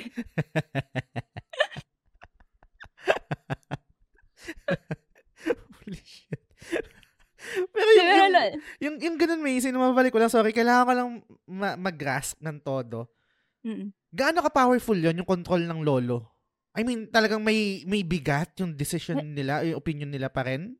Talaga? yeah, you, you, as far as I know, at least yung mga naririnig ko, mal- malakas yung ano nila. May, may bigat pa rin. So, It's more like yung, y- the parents wants to appease yung, ano, yung, yung lolo. That's why they would say, anak, hiwalayan mo na. Kasi, sabi to ni lolo, kasi, alam mo alam mo so, ikaw naman, da, anak ka, then parang you want to appease your parents, so, oo, ka na lang. Parang hinge, ganun. hinge ba to sa mana? Or let's say kahit wala nang mana-mana, ganun pa rin yung respect or yung parang yung bigat ng ng, ng, ng opinion ng mga matatanda? Kasi iniisip ko, ba, ah, baka ganyan sila, yung tatay or yung nanay sa sa grandparents sila dahil sil, buhay pa at nandun pa yung ano, nandun pa yung parang yung yung pera, yung mana, ganyan ganyan. Baka or baka so racist ba? So, sorry baka racist ah. Na baka kaya sila kaya nila bina-value or kaya sila natatakot doon sa matatanda dahil may power pa rin sa money. Pero kung sakaling wala na yon, wala nang wala nang hindi na issue yon, baka wala na, wala nang dating. Mm, case to case basis siguro. Pero as yung mga iba kong ano, hindi rin kasi may mga sarili rin naman silang I mean, I mean apart from the family business, parang may Mm. sarili rin silang ginag business na. And ano naman eh, parang eh, eh, as for as ang pagkakaintindi ko is out of respect talaga. na Mm, Nirespeto nila yung opinion nung nung elder sa kanila. Parang ganun. Hindi siya yung parang ulterior motive na, ah, hindi kailangan ko sundun si Lolo kasi parang magigain ako ng points, ako yung magiging tagapagmana. Hindi siya ganun. Hindi. hindi. Pero ano siya, sa, ano na, regardless kasi, mahirap mag-disown dito sa Pilipinas. Ah, ah. Nga, kasi as for legally speaking, mahirap mag-disown. So, mas, mas hassle rin mag-disown. Pero, um, uh, you, as far as I know, hindi, hindi siya dahil doon. ano lang talaga, parang yung, na, na-ingrain lang talaga yung, yung respect uh, sa, ano, sa parents. To, up to that point. Nakakalungkot lang. Kasi paminsan, ano, kaya, kaya nasa stagnant yung, medyo stagnant, medyo close-minded pa. Not because they agree, but because it's more, they, they just don't want to cause trouble mm. dun sa, sa ano, ayaw lang nila nung magkagulo yung pamilya, etc. Mm, gets, gets. Magbabacktrack ako ng konti, napasadahan natin siya, uh, Ate Cass, no? Mm. Pinakasalan mo si, si, si pinakasalan mo si Macy, pinakasalan mo si TJ. Si TJ ah. ay Pinoy, right? Tama ba? Mm. Okay. Um, hindi, unang-una, hindi ba siya naging issue sa sa family mo? And second question is, ano yung mga naging adjustment? Finalo, finalo nyo pa rin ba kung meron kayong, ah, sige, ganito na lang. Dahil magkaiba kayo, Chinese ka, Chinoy, ganyan, tapos si Chinay, si, tapos si TJ, I think pure Pinoy, tama ba? Mm-hmm. Sa kultura ng pagkakasal, pagkakasal, sino sinunod? Kasi meron ding mga ginagawa yung Pinoy, right? Pagkakasal. Siyempre, meron din sa inyo, most likely. Pag, pag paano yun? Pa, paano naging, ano yun? Ah, hindi ka kami yung nag-decide, eh. So, ah, kayo, okay, okay. Kami. So, ano naman, siguro it's more of yung sa date lang nung kasal namin kasi yung unang date yata is was supposed to be seven yata pero sabi niya hindi sabi niya bad number bad number gawin mo na lang eight mm. tapos ko okay gets ko naman parang ano, infinite. ano parang sweat oh yung infinite sweated daw yung eight mm. so yung eight na lang pero apart from that kami kasi kami talaga yung ano yung ikakasal. Mm. Kami yung gagastos. So kami yung nag-decide ng kung ano yung magiging wedding.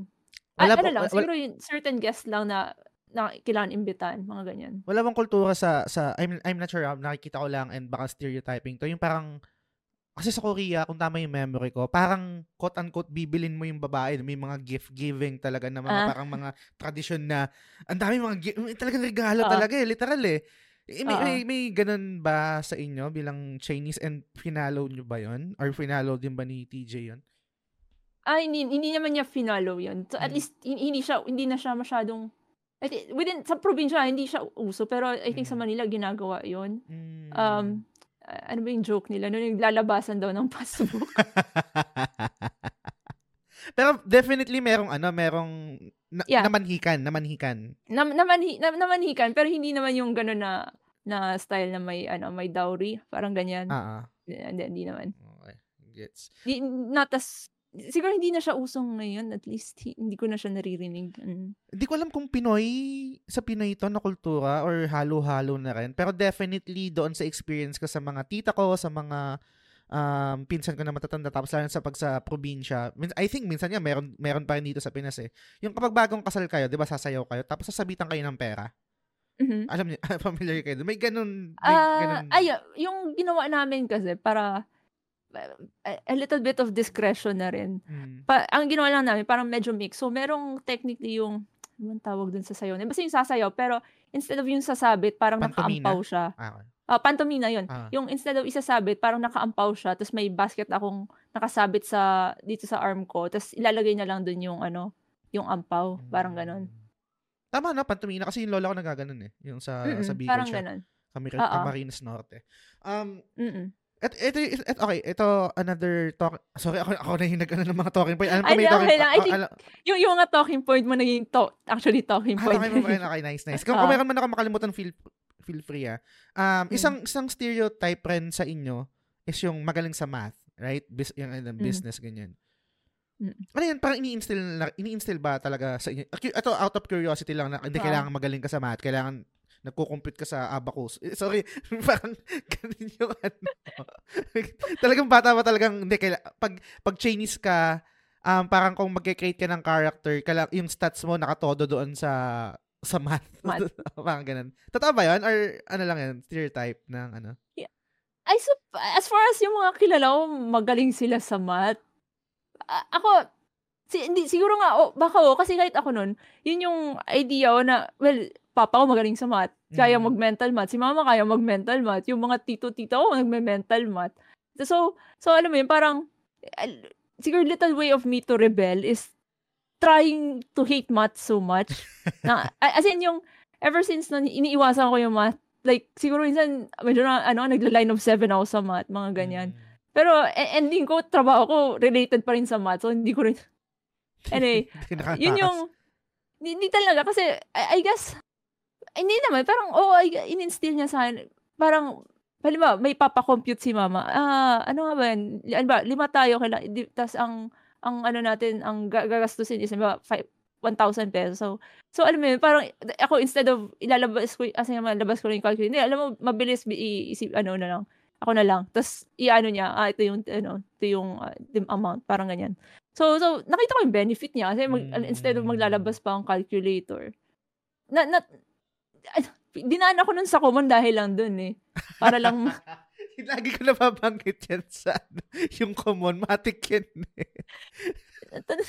Nainis nga ako kasi ano siya, parang, eh, alam mo yun, pag, pag high school ka, di ba, tinatamad ka, ano ba to, ang dali uh, naman ito. Like, pero pag sinolve mo naman talaga, aabutin kang 2 hours. Mm. Parang ganon. Pero kailangan mong gawin. So, doon na siya na training. Pero ayun nga, nagkuman ka rin talaga. Mm, nagkuman ako. Para, para lang mag-improve yung math skills ko. Meta yan, eh, no? Yung common sa mga ano. okay, okay, gusto ko mag-transition naman dito, Ate Cass, no? Kasi napag, I mean, napasadahan natin yung kultura rin, no? I, I'm not saying this na kayo lang yung meron nito. Most, most of, I mean, I would assume na lahat, karamihan ng tao meron din naman nito. Pero gusto kong malaman kung base dun sa research ko, napaka big deal nito sa inyo eh. Gusto ko malaman kung ganun pa rin ba sa inyo lalo na involve yung pera. Ang question ko is yung word of honor. Um, isa yun sa mga na-research ko kasi na parang isa talaga sa parang traits ng Chinese, I guess, siguro lalo na pag related yung pera, pag sinabi ito gagawin to, or parang pag-utang, merong kasunduan, etc. Mm. Hanggang, big, gaano ka big deal yon sa inyo? And big deal pa rin ba yun ngayon, hanggang ngayon? Bilang Chinese? I, I, I think as far as I know, oo pa rin. Kasi, ano siya, it's more of yung idea ng yung long game pagdating sa especially sa business kasi mm. gusto mo ma, ano yung trans pagta-transact niyo nung kung sino man ka-transaction mo is mahaba like ano more than just one one transaction. Mm. So kailangan maayos kang kausap para tumagal sa iyo. So mm. halimbawa, ang sinabi mo, babayaran ko to bukas. Um, babayaran ko talaga to bukas. By hook or by Parang, hook, kailangan mabayaran. Oh, babayaran mo talaga ako.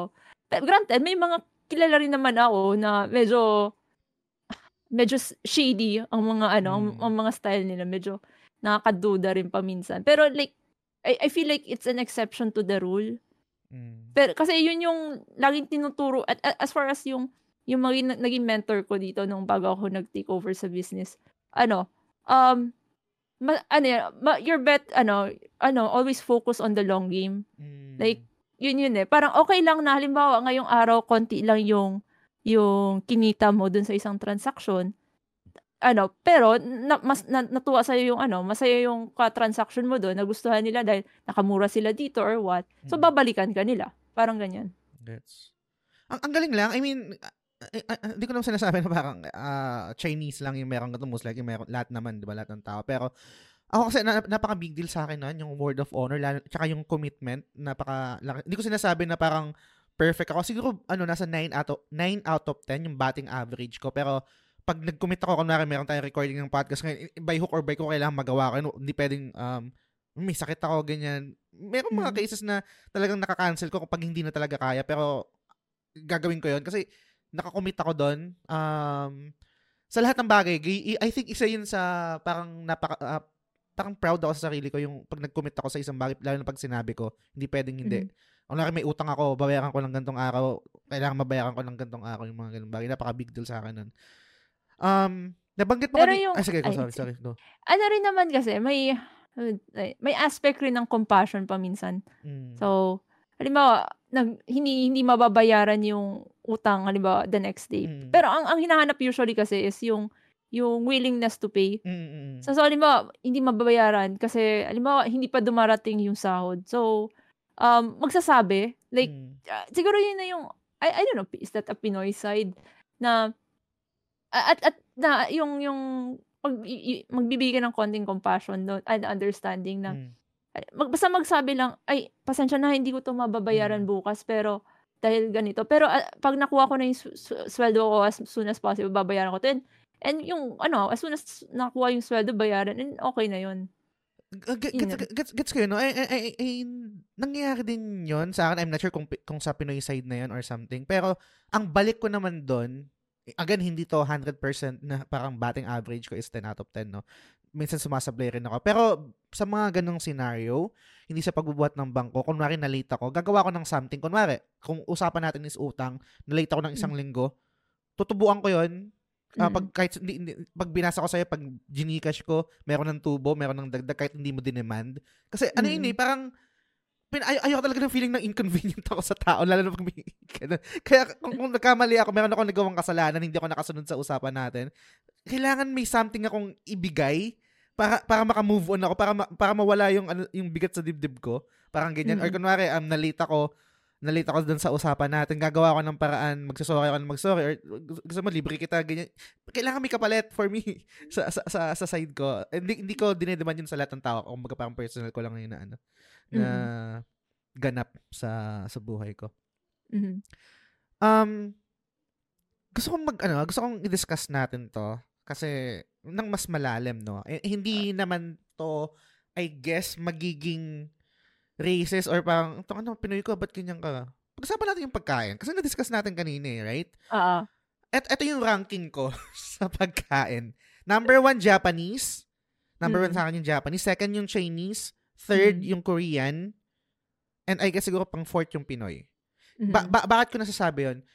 Sa Pinoy kasi it's more on, at least sa experience ko, it's more on nostalgia. Andun yung feeling ng I'm home, yung parang, eto yung kinalakihan ko, no? Um, lalo na yung, um, siguro yung, yung adobo ng, ng lola ko, yung, yung, kasi isa lang paborito ko talagang, ano, eh, dish, or parang luto ng Pinoy, yung kare-kare. eh. Ang Mm-mm. problema pa nga nun, I mean, sige, eh, sige, wag na natin i-discuss yun kasi baka humaba pa tayo na parang combination na siya eh. Ano na siya eh, yung parang influence ng iba't ibang lahi, 'di ba? Yung kung ano man meron tayo yung Pinoy ngayon eh dahil syempre nasakop tayo ng Spanish, ng Americans, tapos Mm-mm. may, may Chinese pa etc. no. So ila- ilabas natin yung usapan na yun. Kumbaga parang kung kare-kare meron mang history yan, i-claim na natin na Pinoy yun. Wag, wag na natin pag-usapan yun. Pero ganun yung ranking sa akin. Number one yung yung ah, yung Japanese, Chinese, Korea, and then Pinoy. Mhm. Ma- pwede natin mas i-discuss yun ng mas lalim. Pero gusto ko munang makuha yung sa'yo. Ano yung tier mo? Ano yung, yung, yung ano yung listahan mo ng para sa'yo masasarap na pagkain? Ah, siguro i- irarank ko talaga yung top 1 ko Mm, Chinese. Okay. Then then top 2 ko would be Jap ay hindi, hindi Pinoy. Ah, Then number top 2 yung three, Pinoy. J- Number 2 yung Pinoy. Oo, Nice. then top 3 ko ang Japanese then finally Korean. Hmm, okay. Explain. Bakit top 1 Parang- mo yung ano, Chinese? Yung yung do sa, sa Chinese food ko talaga naranasan yung umami.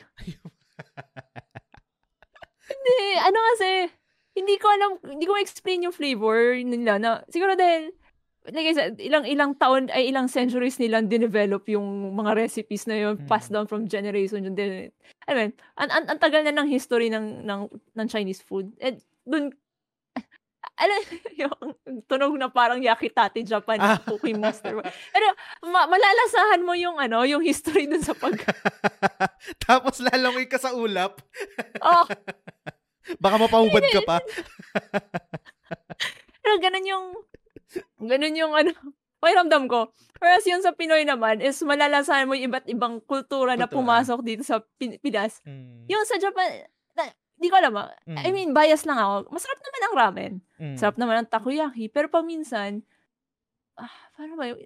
May kulang, hindi ko ma-explain na hindi naman ako, hindi naman ako nalulungkot nung kinain ko Mm. siya. Hindi, pero parang medyo may konting flatness. Wala siyang And- umami, no? Wala, wala siyang parang yung... Yung may, may ibang ano na, siguro hindi ko pa nalalasan kasi yung, nung nag-tour kami dati sa Japan noon, ano, yung kinainan namin, healthy siya, healthy yung food. Mm. Pero parang may kulang na na lasa na hindi ko hindi ko alam mo, hinahanap ko usually na sanay ka sa Pinoy food or sa Chinese Mm, food, mm. parang ganun. Mm. I guess siguro, I'm not sure kung tama yung, yung, yung, yung assessment ko, no? I guess depende kung ano yung palate mo. Kasi kung mas nagdilin ka doon sa maalat, siguro yun nga, Mm. Chinese ka or, or um, Pinoy, kasi y- yung maalat, maalat, mahilig tayo sa maalat eh.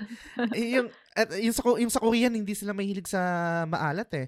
Ang, ang weird nga Mhm. doon, ito na, sa, para magkaroon kayo ng context, no? Yung, yung french fries, yung McDo sa Korea, Oo. nakahiwalay pa yung, ano, yung, ano tawag dito? Yung asin. Yung salt. Oo. Konti lang talaga. Tapos parang, pag kinain, ala, ba't parang walang lasa to? Ba't parang kumakain lang ako ng styrofoam? mag mag-request ka ng ano ng ng asin, Asin. para dagdagan mo ganun. So mga ganung level and ang pinagkaiba naman sa experience ko um dahil nga sa Korea, parang puro maang maanghang, right? Mm-mm. Sa Japanese naman, gets ko rin eh na parang hindi kasi sila mahilig sa maanghang. Meron silang yung wasabi ganyan. Pero yung parang iba yung level ng anghang sa sa Mm-mm. Korea na parang lahat ng dish lalagyan ng yung maanghang, gochujang, gochukaro, mga ganyan ganyan.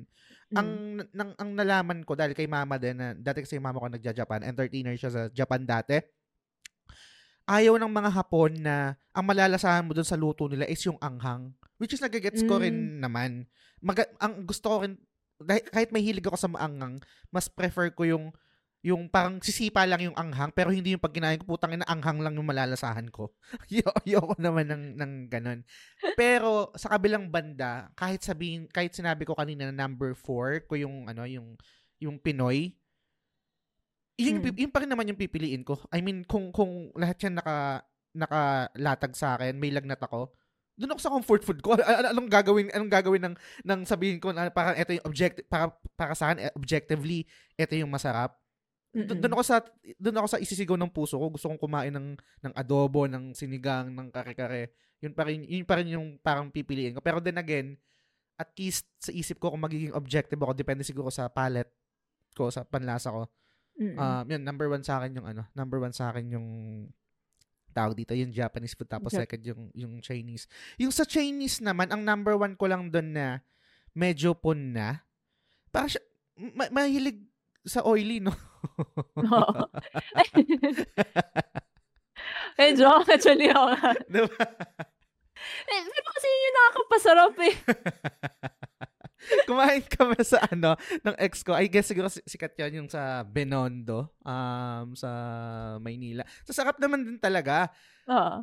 Again, pero sa- sana hindi offensive na pero I mean, pag tinignan mo yung lugar, pa, mo- hindi mo kang masarap kasi parang madumi. Parang yung, yung, yung lugar niya, parang Oo. hindi siya establishment. Parang, alam mo yun, yung... Gets ko, gets ko. Nakakain na ako once. Pero, yeah, I, I, I, I, karinderya feels. Pero hindi naman like, like it's a bad thing. I, I, I guess nung, hindi ko masyado napansin, pinapansin lang. Like, no, andyan na yung pagkain eh. So, kain. Ano, masarap yung pagkain. So, yun na. Masarap yung pagkain. I mean, hindi ko i-debate yun. Pero pag yung ginudge mo siya dun sa, sa book, tanginan to. Bakit, bakit parang hindi mo lang nawalasan mo na, hindi, parang hindi mo na, na napalitadahan yung ano, bakit wala man lang sign na, ay, ay gets, di ba, na-visualize nyo ba? Oh, Yung common, mga- co- common kasi, especially, siguro particularly dito sa probinsya, may Ah. mga, mga Chinese, re- eh, at least alam ko, Chinese restaurant sila or Chinese-owned restaurant Mm. na pag hindi mo akalain na, ano, na masarap ang pagkain doon. Pero Mm. pag, ano, eh, wala, sarado na sila ngayon kasi wala na, hindi na ayaw na rin i-handle ng mga anak, etc. Pero like, Mm. ang sarap talaga ng mga pagkain doon. Yung parang binabalik-balikan namin doon dati na pansit. Mm. Parang ganun. Doon, doon namin. Pero yun lang. Ano kasi, eh, it's, siguro hindi na ako naka, nakafocus sa, ano, sa aesthetic. aesthetic. Oh. yun din yung sabi sa akin ng ex ko. Kasi mahilig kami dati mag, ano, mag food trip tapos pumunta kami ng Binondo. Wa- Wag mong i-judge. Kumain ka muna, kain muna tayo, ganyan, ganyan. Kasi sabi ko, ano ba't ganito? Parang, hindi, hindi naman ako, I guess, hindi naman ako maarte. Parang feeling ko, hindi naman ako maarte. Pero syempre, pag tinignan mo talaga yung lugar, holy shit, ba't, ba't ganito? Tapos parang tabi pa siya ng estero, ng ano. Anyway, um, nab- nabanggit mo kanina yung ano, meron kayong masarap na kainan, no, dyan. Na naisip ko lang, yan yung nakakalungkot. Yan yung nalulungkot ako na parang gets, baka may sariling ganap yung mga anak, pero alam mo yun, ma- parang mawawala na sa history yung legacy ng pamilya na yun. Pag hindi Yun natuloy. Medyo Paminsan nga, doon. ano, I, I think yung isa yata, hin, na, ano ba nangyari? Well, hindi nagkaanak. So, Mm. ano, walang, wala. Eh, legacy ended with her. Babae yata yung may-ari nun. Mm. So, sayang lang. Nalulungkot ako sa ganyan. Kahit actually kahit hindi Chinese eh. A- a- personal ano personal ko na to na ano na parang story no. Kunwari dito sa Antipolo kasi meron pa rin akong vibe na probinsya to. Natutuwa ako kapag Mhm. meron nagtatayuan ng mga bagong establishment dito sa lugar Mhm. namin na walking distance kasi medyo sinuwerte ako sa ano sa subdivision or sa bahay na nakuha ko dito ano parang napaka-open niya sa kalsada at sa dami mga establishment mga commercial ganyan. Natutuwa ako kapag meron mga bagong nagtatayo na parang family business or sumusugal ng mga ganyan. Talagang I make it to the point na kakain ako dito, susuportahan ko kasi bagong business eh. Mm-mm. Nalulungkot ako pag nagsasarado sila, pag hindi sila naging successful, parang tang ina. Parang, Mm. parang respect na sumugal ka dyan sa pagtayo ng business pero I feel bad na hindi siya naging success for whatever reason. So, wala lang. Na, ano lang ako. Well, may ano, sayang nga eh. May mga, alam rin akong, may, may nagbuka, ilang months lang yata eh, nakakalungkot nga yun. Kasi, Mm. parang, lalo na pag alam mo kung ilan yung kinapital, tas Mm. nangutang pa, sayang lang. Tapos makikita mo pa yung mga yung yung yung may-ari, yung business owner, nagsiserve pa siya kasi parang napaka-enthusiastic niya dun sa bagong business niya na tinayo, Mm-mm. Talagang hands-on siya. So Mm-mm. baka nagkamali, baka siguro hindi na market ng maayos or hindi ko alam kung anong reason eh, pero naka, na, nalulungkot ako doon. Gagawa ko ng episode yon sa next Friday ulit. Kasi parang ah, meron akong mga experiences dito na ano, na mga establishments na mga ganyan. Isa, meron ako isang talking point dito, Ate Cass, no? Um, paano ko ba i, paano ko ba i-transition to? Wala, wala siyang segue. Um, nakalagay kasi dito kanina. Food, tapos language. Ito yung sa note ko. Ay, Bakit, oo. bakit ko na nalalagay yun? Kasi parang eto yung as an outsider na nakikita ko na parang um, proud kayo. Parang um, yun, yung pagkain, masarap, tapos yung lingwahe. I think yung lingwahe, sorry medyo parang corny pakinggan, no? pero I guess siguro nag-make sense naman sa inyo na isa yun sa parang masasabi ko na pinapahalagahan ng ng ng bansa yung kultura nila kapag sa lingwahe nila. Um lalo na pag kunwari Korean kahit sabihin mo na na-westernize na sila, Korean pa rin yung salita nila, right? Mhm. Tapos yung sa Japan, Japanese pa rin, ganyan. Sa Chinese meron din kayo own, own language, 'di ba? Hindi hindi siya nawawala din sa sa China pa rin, no? Sa Mhm. atin um syempre Pinoy tapos iba't ibang lugar nga tayo eh, 'di ba? Iba't may Oo. iba't ibang dialect, ganyan, etc. And ako personally proud ako na meron tayong ganon. Um, kahit sabihin natin na English uh, English country speaking tayo, ay ayokong mawala yon yung ganong bagay. Gusto ko itanong sa iyo yun. Um, ngayon na parang mas ano na kayo, parang ayun, pusong Pinoy ganyan. Big deal pa rin ba sa family niyo na fluent kayong mag-Chinese? Ginagamit niyo pa rin ba 'yon um, sa family niyo or parang ginagamit mo pa rin ba 'yon pag pag-transact? And siguro gaano ka ka-proud doon sa lingwahe niyo kung meron mang ganong aspeto sa pagiging Chinoy pa? Hmm, actually ito nga yung pinagsisisihan ko 'to kasi hindi ako masyadong tinutukan na pagdating sa ano, ah, Mandarin man or Hokkien. Kasi, ay di ko alam kung siguro na-stress lang si Papa nung bata ako Mm. napaka matigas ang ulo. So, 'pag tinuturuan akong Chinese parang, "Hindi, ayoko na, ayoko na," parang ganyan. So so sabi niya nung ano, nung I think nung sometime around prep, nilipat ako from Chinese school to, ah, ano, non-Chinese school. Tapos sa sa nagsisisi nga ako kasi ngayon, for example may ka may kausap ako na supplier namin ta's ano ano siya, matanda na and Chinese and Hokkien ang ginagamit. So so Hmm. ano yan, bilang tatawag yan ta's sobrang excited, "Masi-masi bottle ba?" Ako naman, "Ha?" Ta's buti na lang katabi ko si mama, "Sabihin mo ikaw yan, ikaw yan." "Ah, ako po 'to." "Ah, ako po 'to." Ta's hindi hindi ako naintindihan. So so, alam mo yun, 'pag ano, I mean parang di ko alam kung normally Tagalog ko siyang kausap pero siguro sa Mm. sobrang ka-excitedan niya nag nag bigla lang nag-Hokkien. So nagsisisi ako dun. Eh, in Hmm. in the business aspect sana maganda siya. Ay granted, ito yung eh, paano ba i-explain?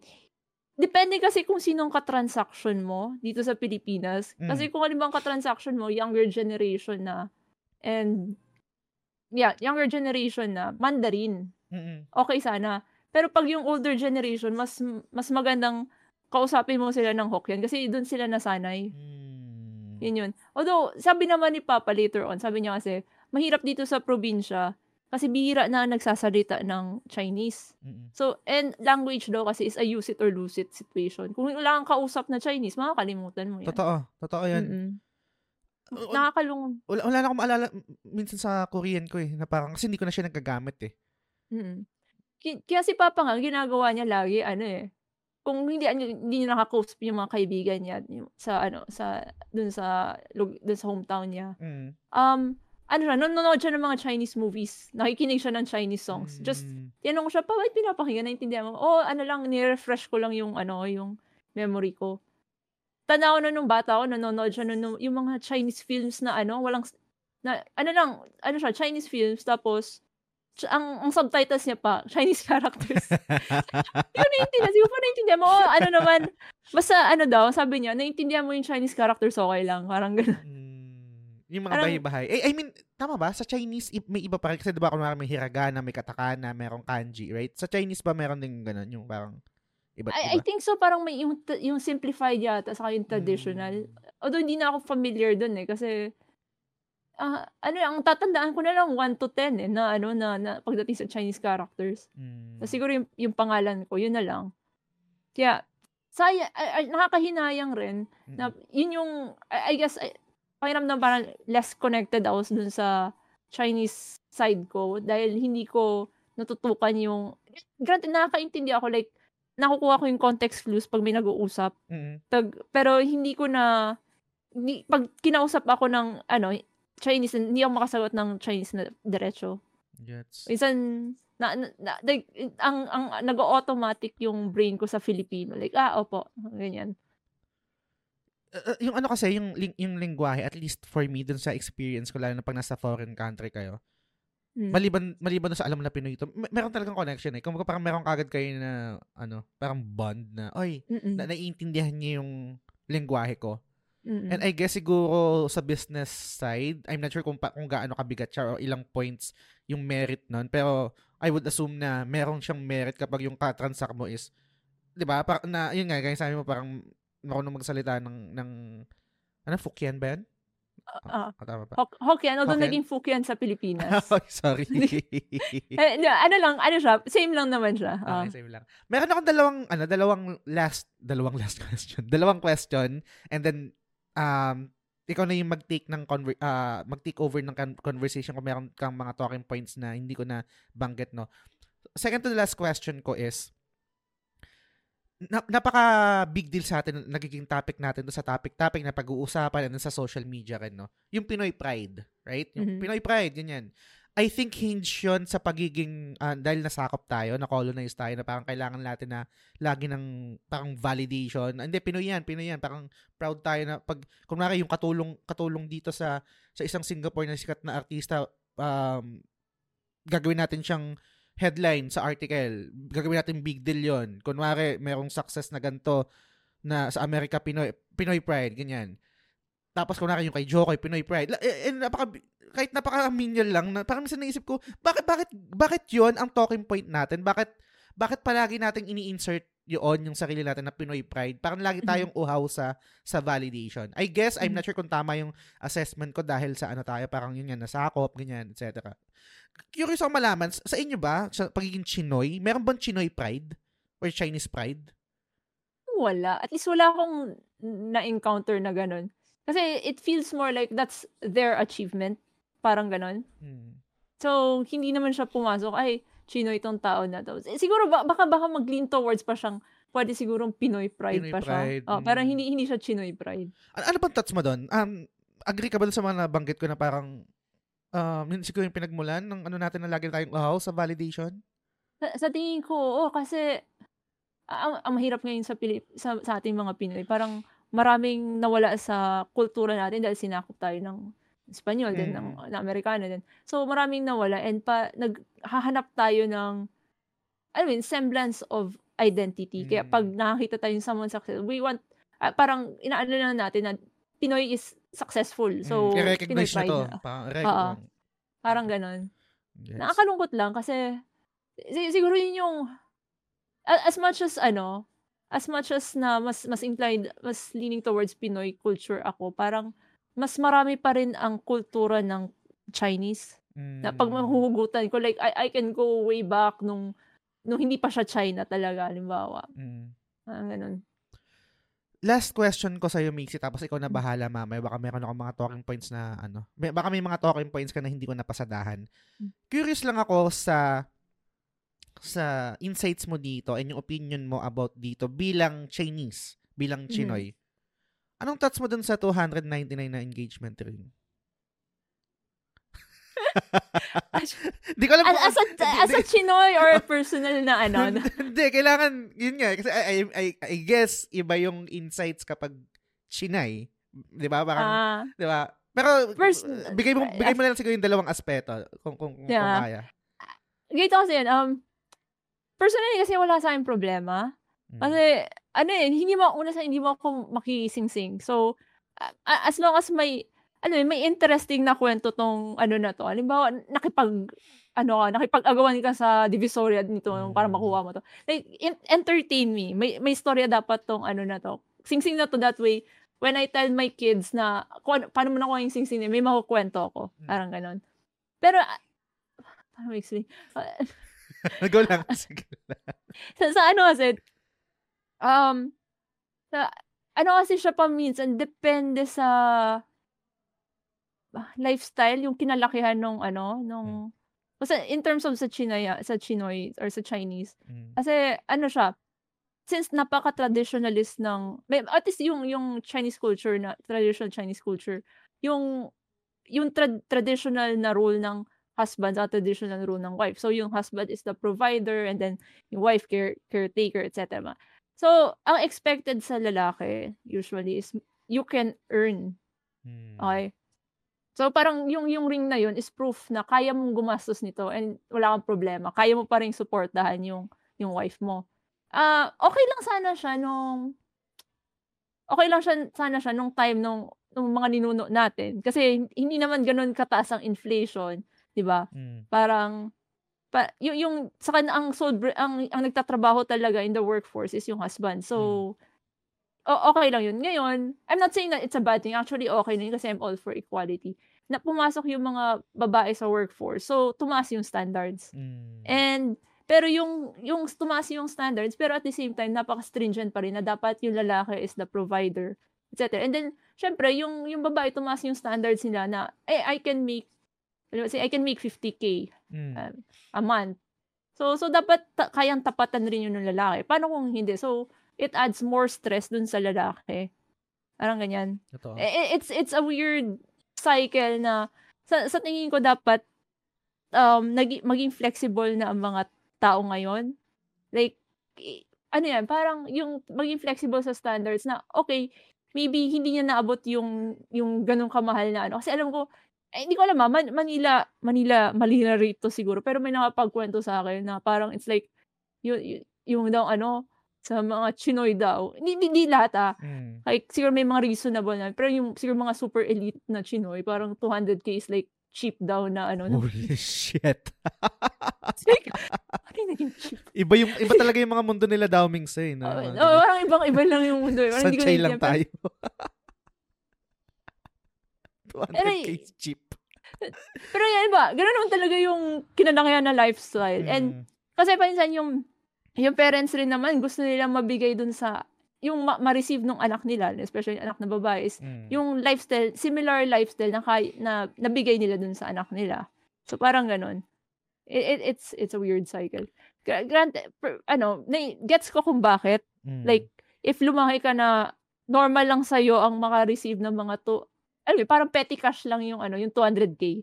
Totoo. So, di ba? Then, you would expect that. And if hindi, uh, mo yung, may sabi sa akin, ma, alam, may nag, once may nag, ano sa akin, nagsabi na, mahal ko, mahal ko, paano kung mahal ko siya pero hindi niya kayang maka-keep up sa lifestyle ko? Mm. Parang magiging masaya ba kami Mm. in the long run?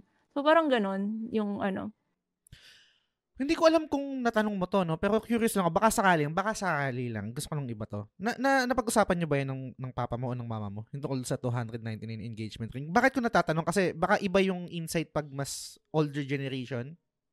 Actually, hindi nila naintindihan yung whole story. Mm. Ang ko kasi kasi nila, mga ano, may ganitong nangyari sa internet. Tapos may nagki-claim na siya daw yung lalaki na breadwinner siya. And then may nag isang nagki-claim na siya daw yung babae matagal nang naka-post yung yung ano na yon. Then something like kasal na sila. Tapos ha, ang gulo naman ng kwento, ayoko na.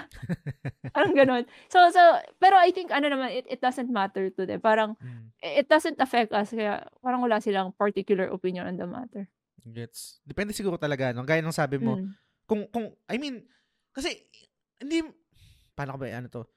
Kung kung prinsesa siya, ma- ma- masisisi mo ba kung hindi prinsesa things yung i-demand niya or yung parang yung gusto niya? 'Di ba parang it doesn't make Mhm. sense. Kumbaga siguro sa sa fairy tale o sa Disney lang nangyayari yung kapag prinsesa ka tapos biglang gusto nyong ma-experience yung buhay commoner. Mahirap. Oo, di ba na parang tangkinang yan? Nangyayari ba yun?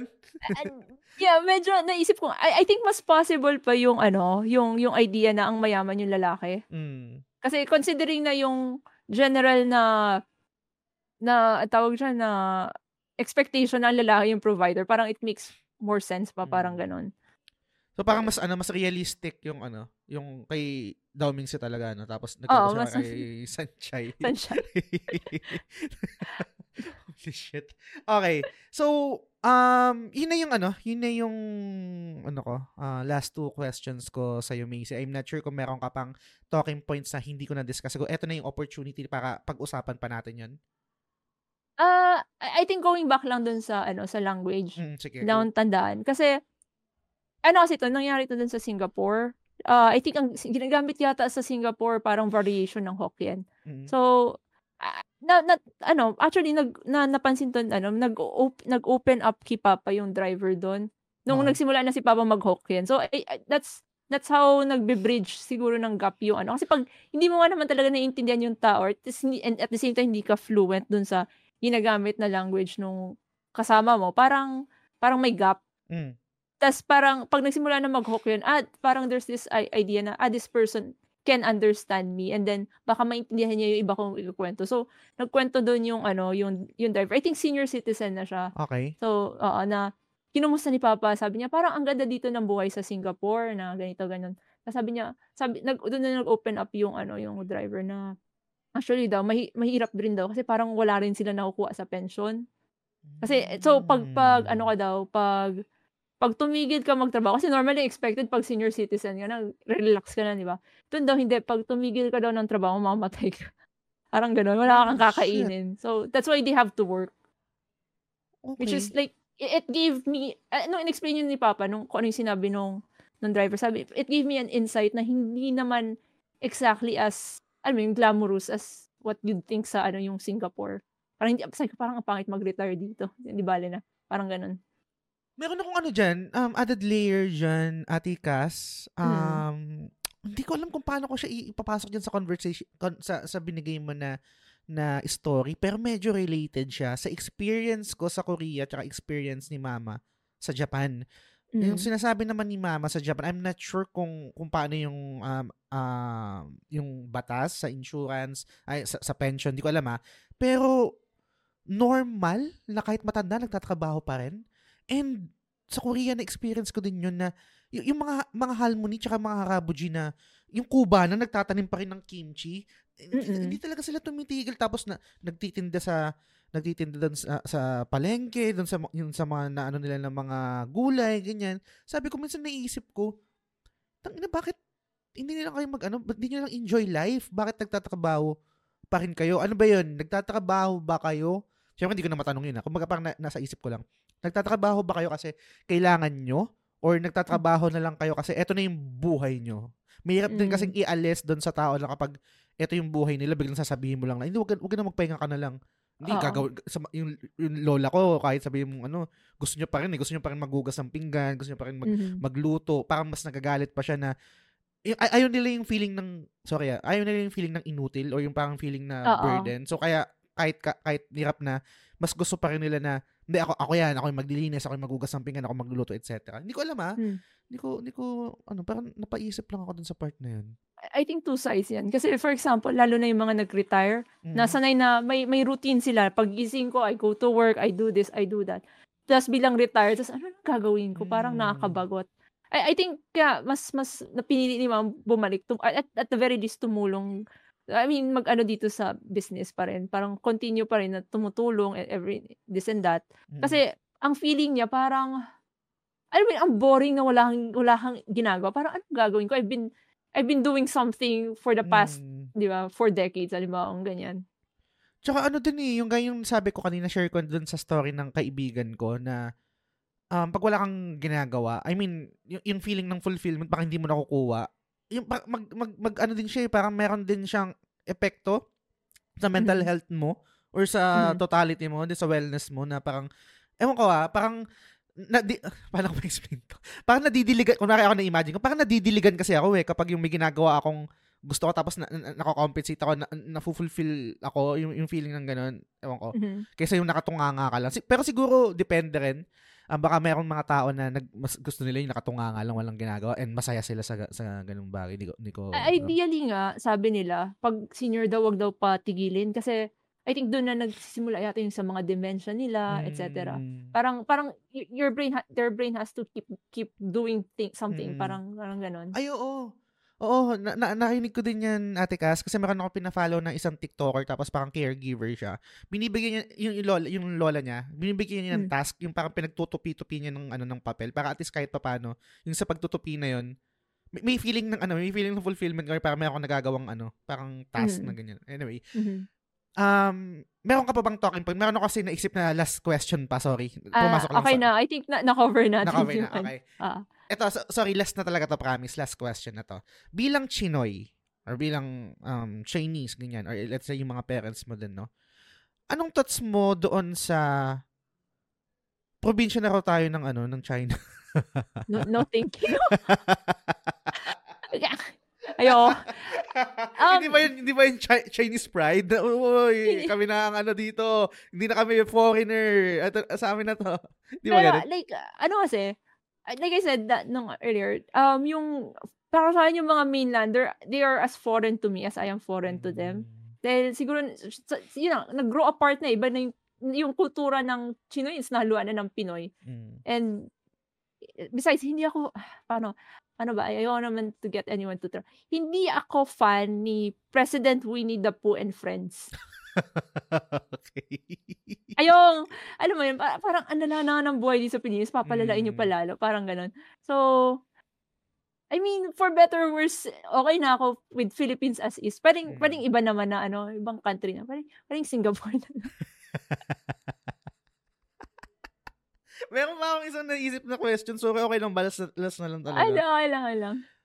Um, fault ko to, I guess, and siguro isa to sa mga ugali ko or ugali rin ng karamihan na mahilig tayong mag-stereotype and mag-generalize base dun sa na-experience natin, right? Kunwari, meron akong experience sa isang Chinese, tapos kapag nakipagkwentuhan ako, ang ang ang ang statement ko na, "Eh, grabe talaga yung mga Chinese, no? Parang na general, nilat ko na, ginamit ko na yung, sa isang experience pa lang, isang sample size pa lang, Mm. ginamit ko na siya as blanket statement or parang umbrella na, no? Mhm. And I'll be honest, kasalanan ko to, nasasabi ko rin palagi to, pero ito kasi yung na-experience ko sa Korea. Pero ikaw kasi, um, yun nga, dahil sabi mo parang Chino- Chi- Chinay na, ganyan, parang mas more, hindi mo nakilala yung mga mainlanders, kahit parang mas, mas, mas foreign na sila. May, may, may, may kurot pa rin ba sa puso mo, kahit sabihin natin na iba naman yung intention ng, kunwari, statement ko na, ang, ang, ang dugyot ng mga Chinese. Kasi sa experience ko, ganun. Pero ang, ang Mhm. pinupunto ko naman is yung mga mainlanders. I think siguro kasi sa Korea, yung meron ako nakatrabaho na Chinese ang dugyot sa CR, hindi nagpa-flash, Oo. yung, yung ganyan.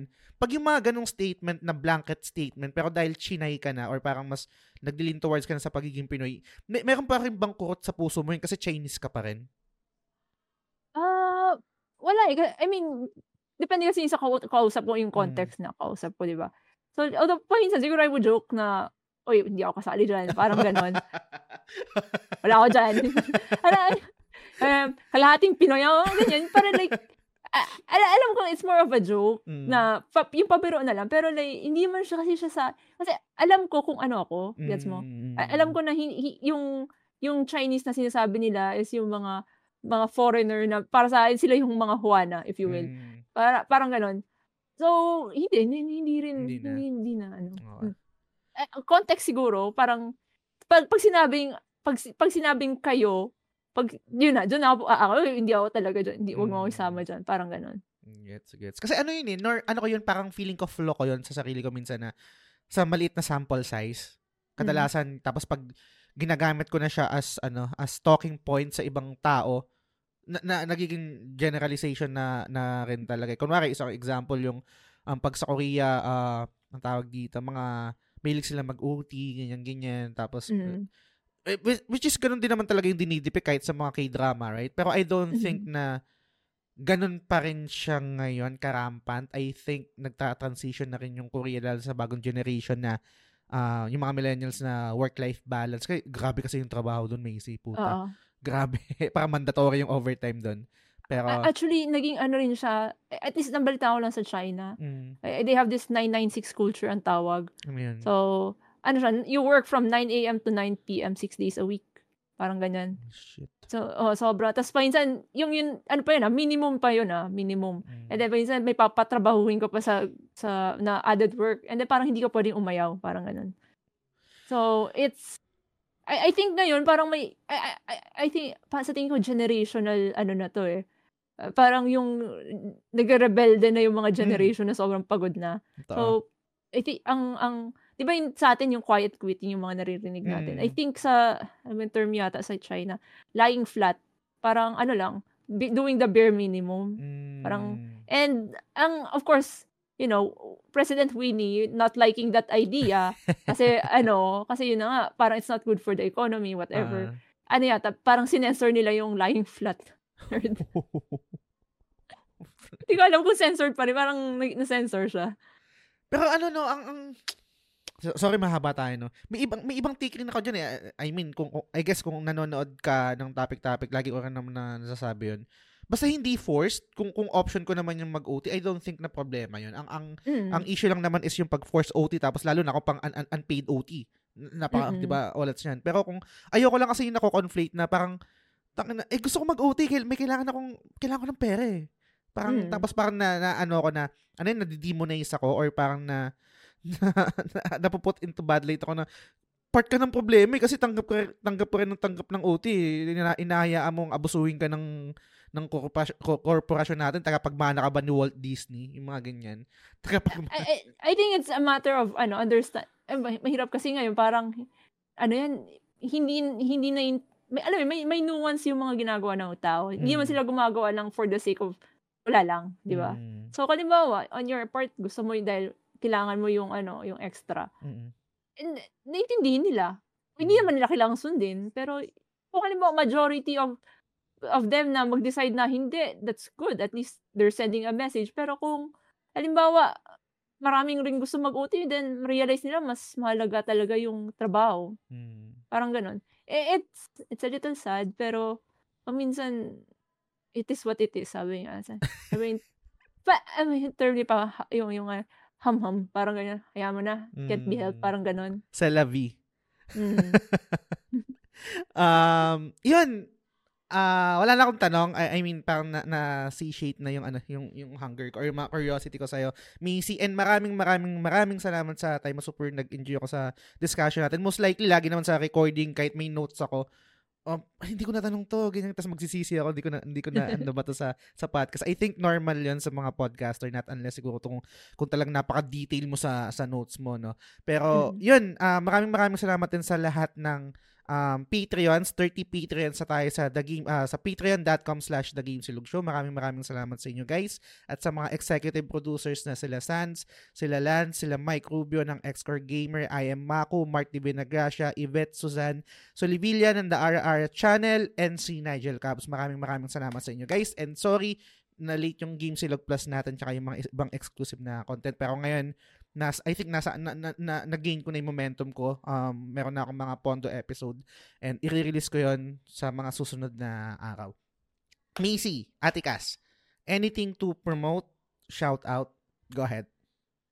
So, um, ako, you can find me on my Facebook page, Casual Gamer versus the World, kung saan nagpo-post akong Genshin videos, mga gaming news, gaming memes.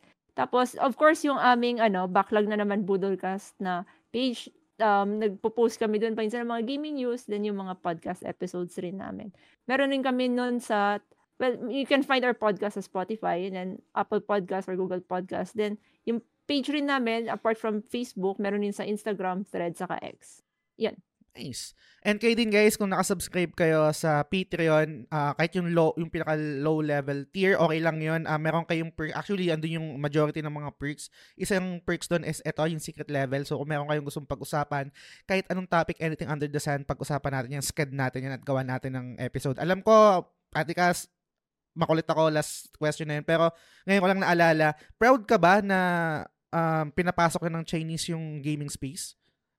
Ah, mm. Chinay pride ba yun? China pride. Sino yung, pero hindi. Al- alam mo kasi, parang for a, ch- for a change naman, kasi kadalasan ko hindi West, Japanese, Ah, yung, yung mga nilalaro ko. So, so, alam mo, pag nakakita ko, especially since fan ako nung, nung Chinese aesthetic, like, Mm. naging crush ko nga nun si Lei Wulong eh. So, I, I mean, nung, I think yun yung appeal, isa sa mga appeal kung bakit ako naglaro ng Genshin. Kasi nung nakita, Mm. oh, Chinese, Chinese characters, yun. May, ano, Kaya Chinese, Chinese company yun, di ba? Yung Mihoyo. Ah, ba? Mayo. Mm. Pero like, hin- at that time, hindi ako, nung una ko siyang nakita, like, ina-advertise kasi siya, di ba, sa YouTube. Mm. So, hindi ako aware nun na it was Chinese owned. Nakita ko lang yung Chinese characters. Mm. Kasi, ay, ang cute ng ano, ng design. Parang, it speaks to my soul. Sige, laruin ko to. Parang ganun. Mm. Yeah. Genshin number one. Hindi, kinakain pareho ng Genshin. Pero nakakatawa yung kasi ngayon, yun nga, gaya ng sabi mo. Sorry, last na to guys, last na talking point na to.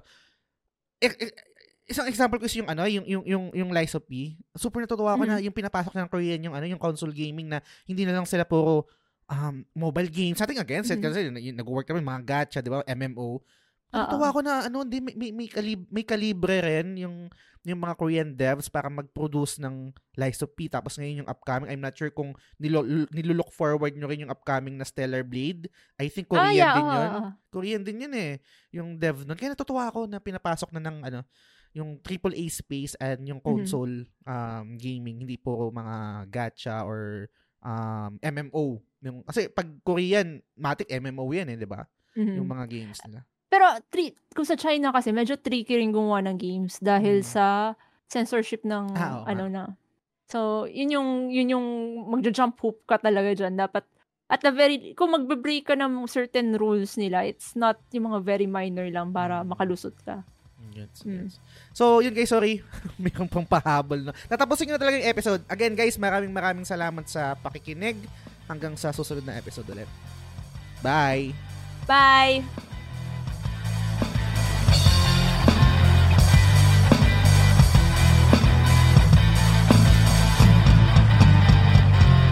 The Game Silog Show is fan-supported at patreon.com slash The Game Silog Show. The following names are current supporters and I'm eternally grateful for your kindness, support, and generosity. Sands, Lance, Mike Rubio ng X-Core Gamer, I am Maku, Mark Divina Gracia, Yvette Solivilla ng The Ara Ara Channel, Nigel Cavs, Arnel Pableo, TJ Balyares ng Backlog na naman Budolcast, Big Chungus, Ray Anthony Rivera, Benson Santa Ana, Kuya Benny, Bernard James Cruz, Jacob Francisco, MC De La Cruz ng GamePow, Franz Galapon, Silbs, Frederick Soriano ng Late na Gamer, Mar Valencia, Bay Ian ng Master RCB, Tess Macalanda, Macy Tang Balyares ng Casual Gamer vs. The World, Hey Kiko, Luigi Tumulak, Shalene Rivera, Edgy Weeb, RD Casimiro, Mark Paha, and Hetzel. Maraming salamat sa inyo guys.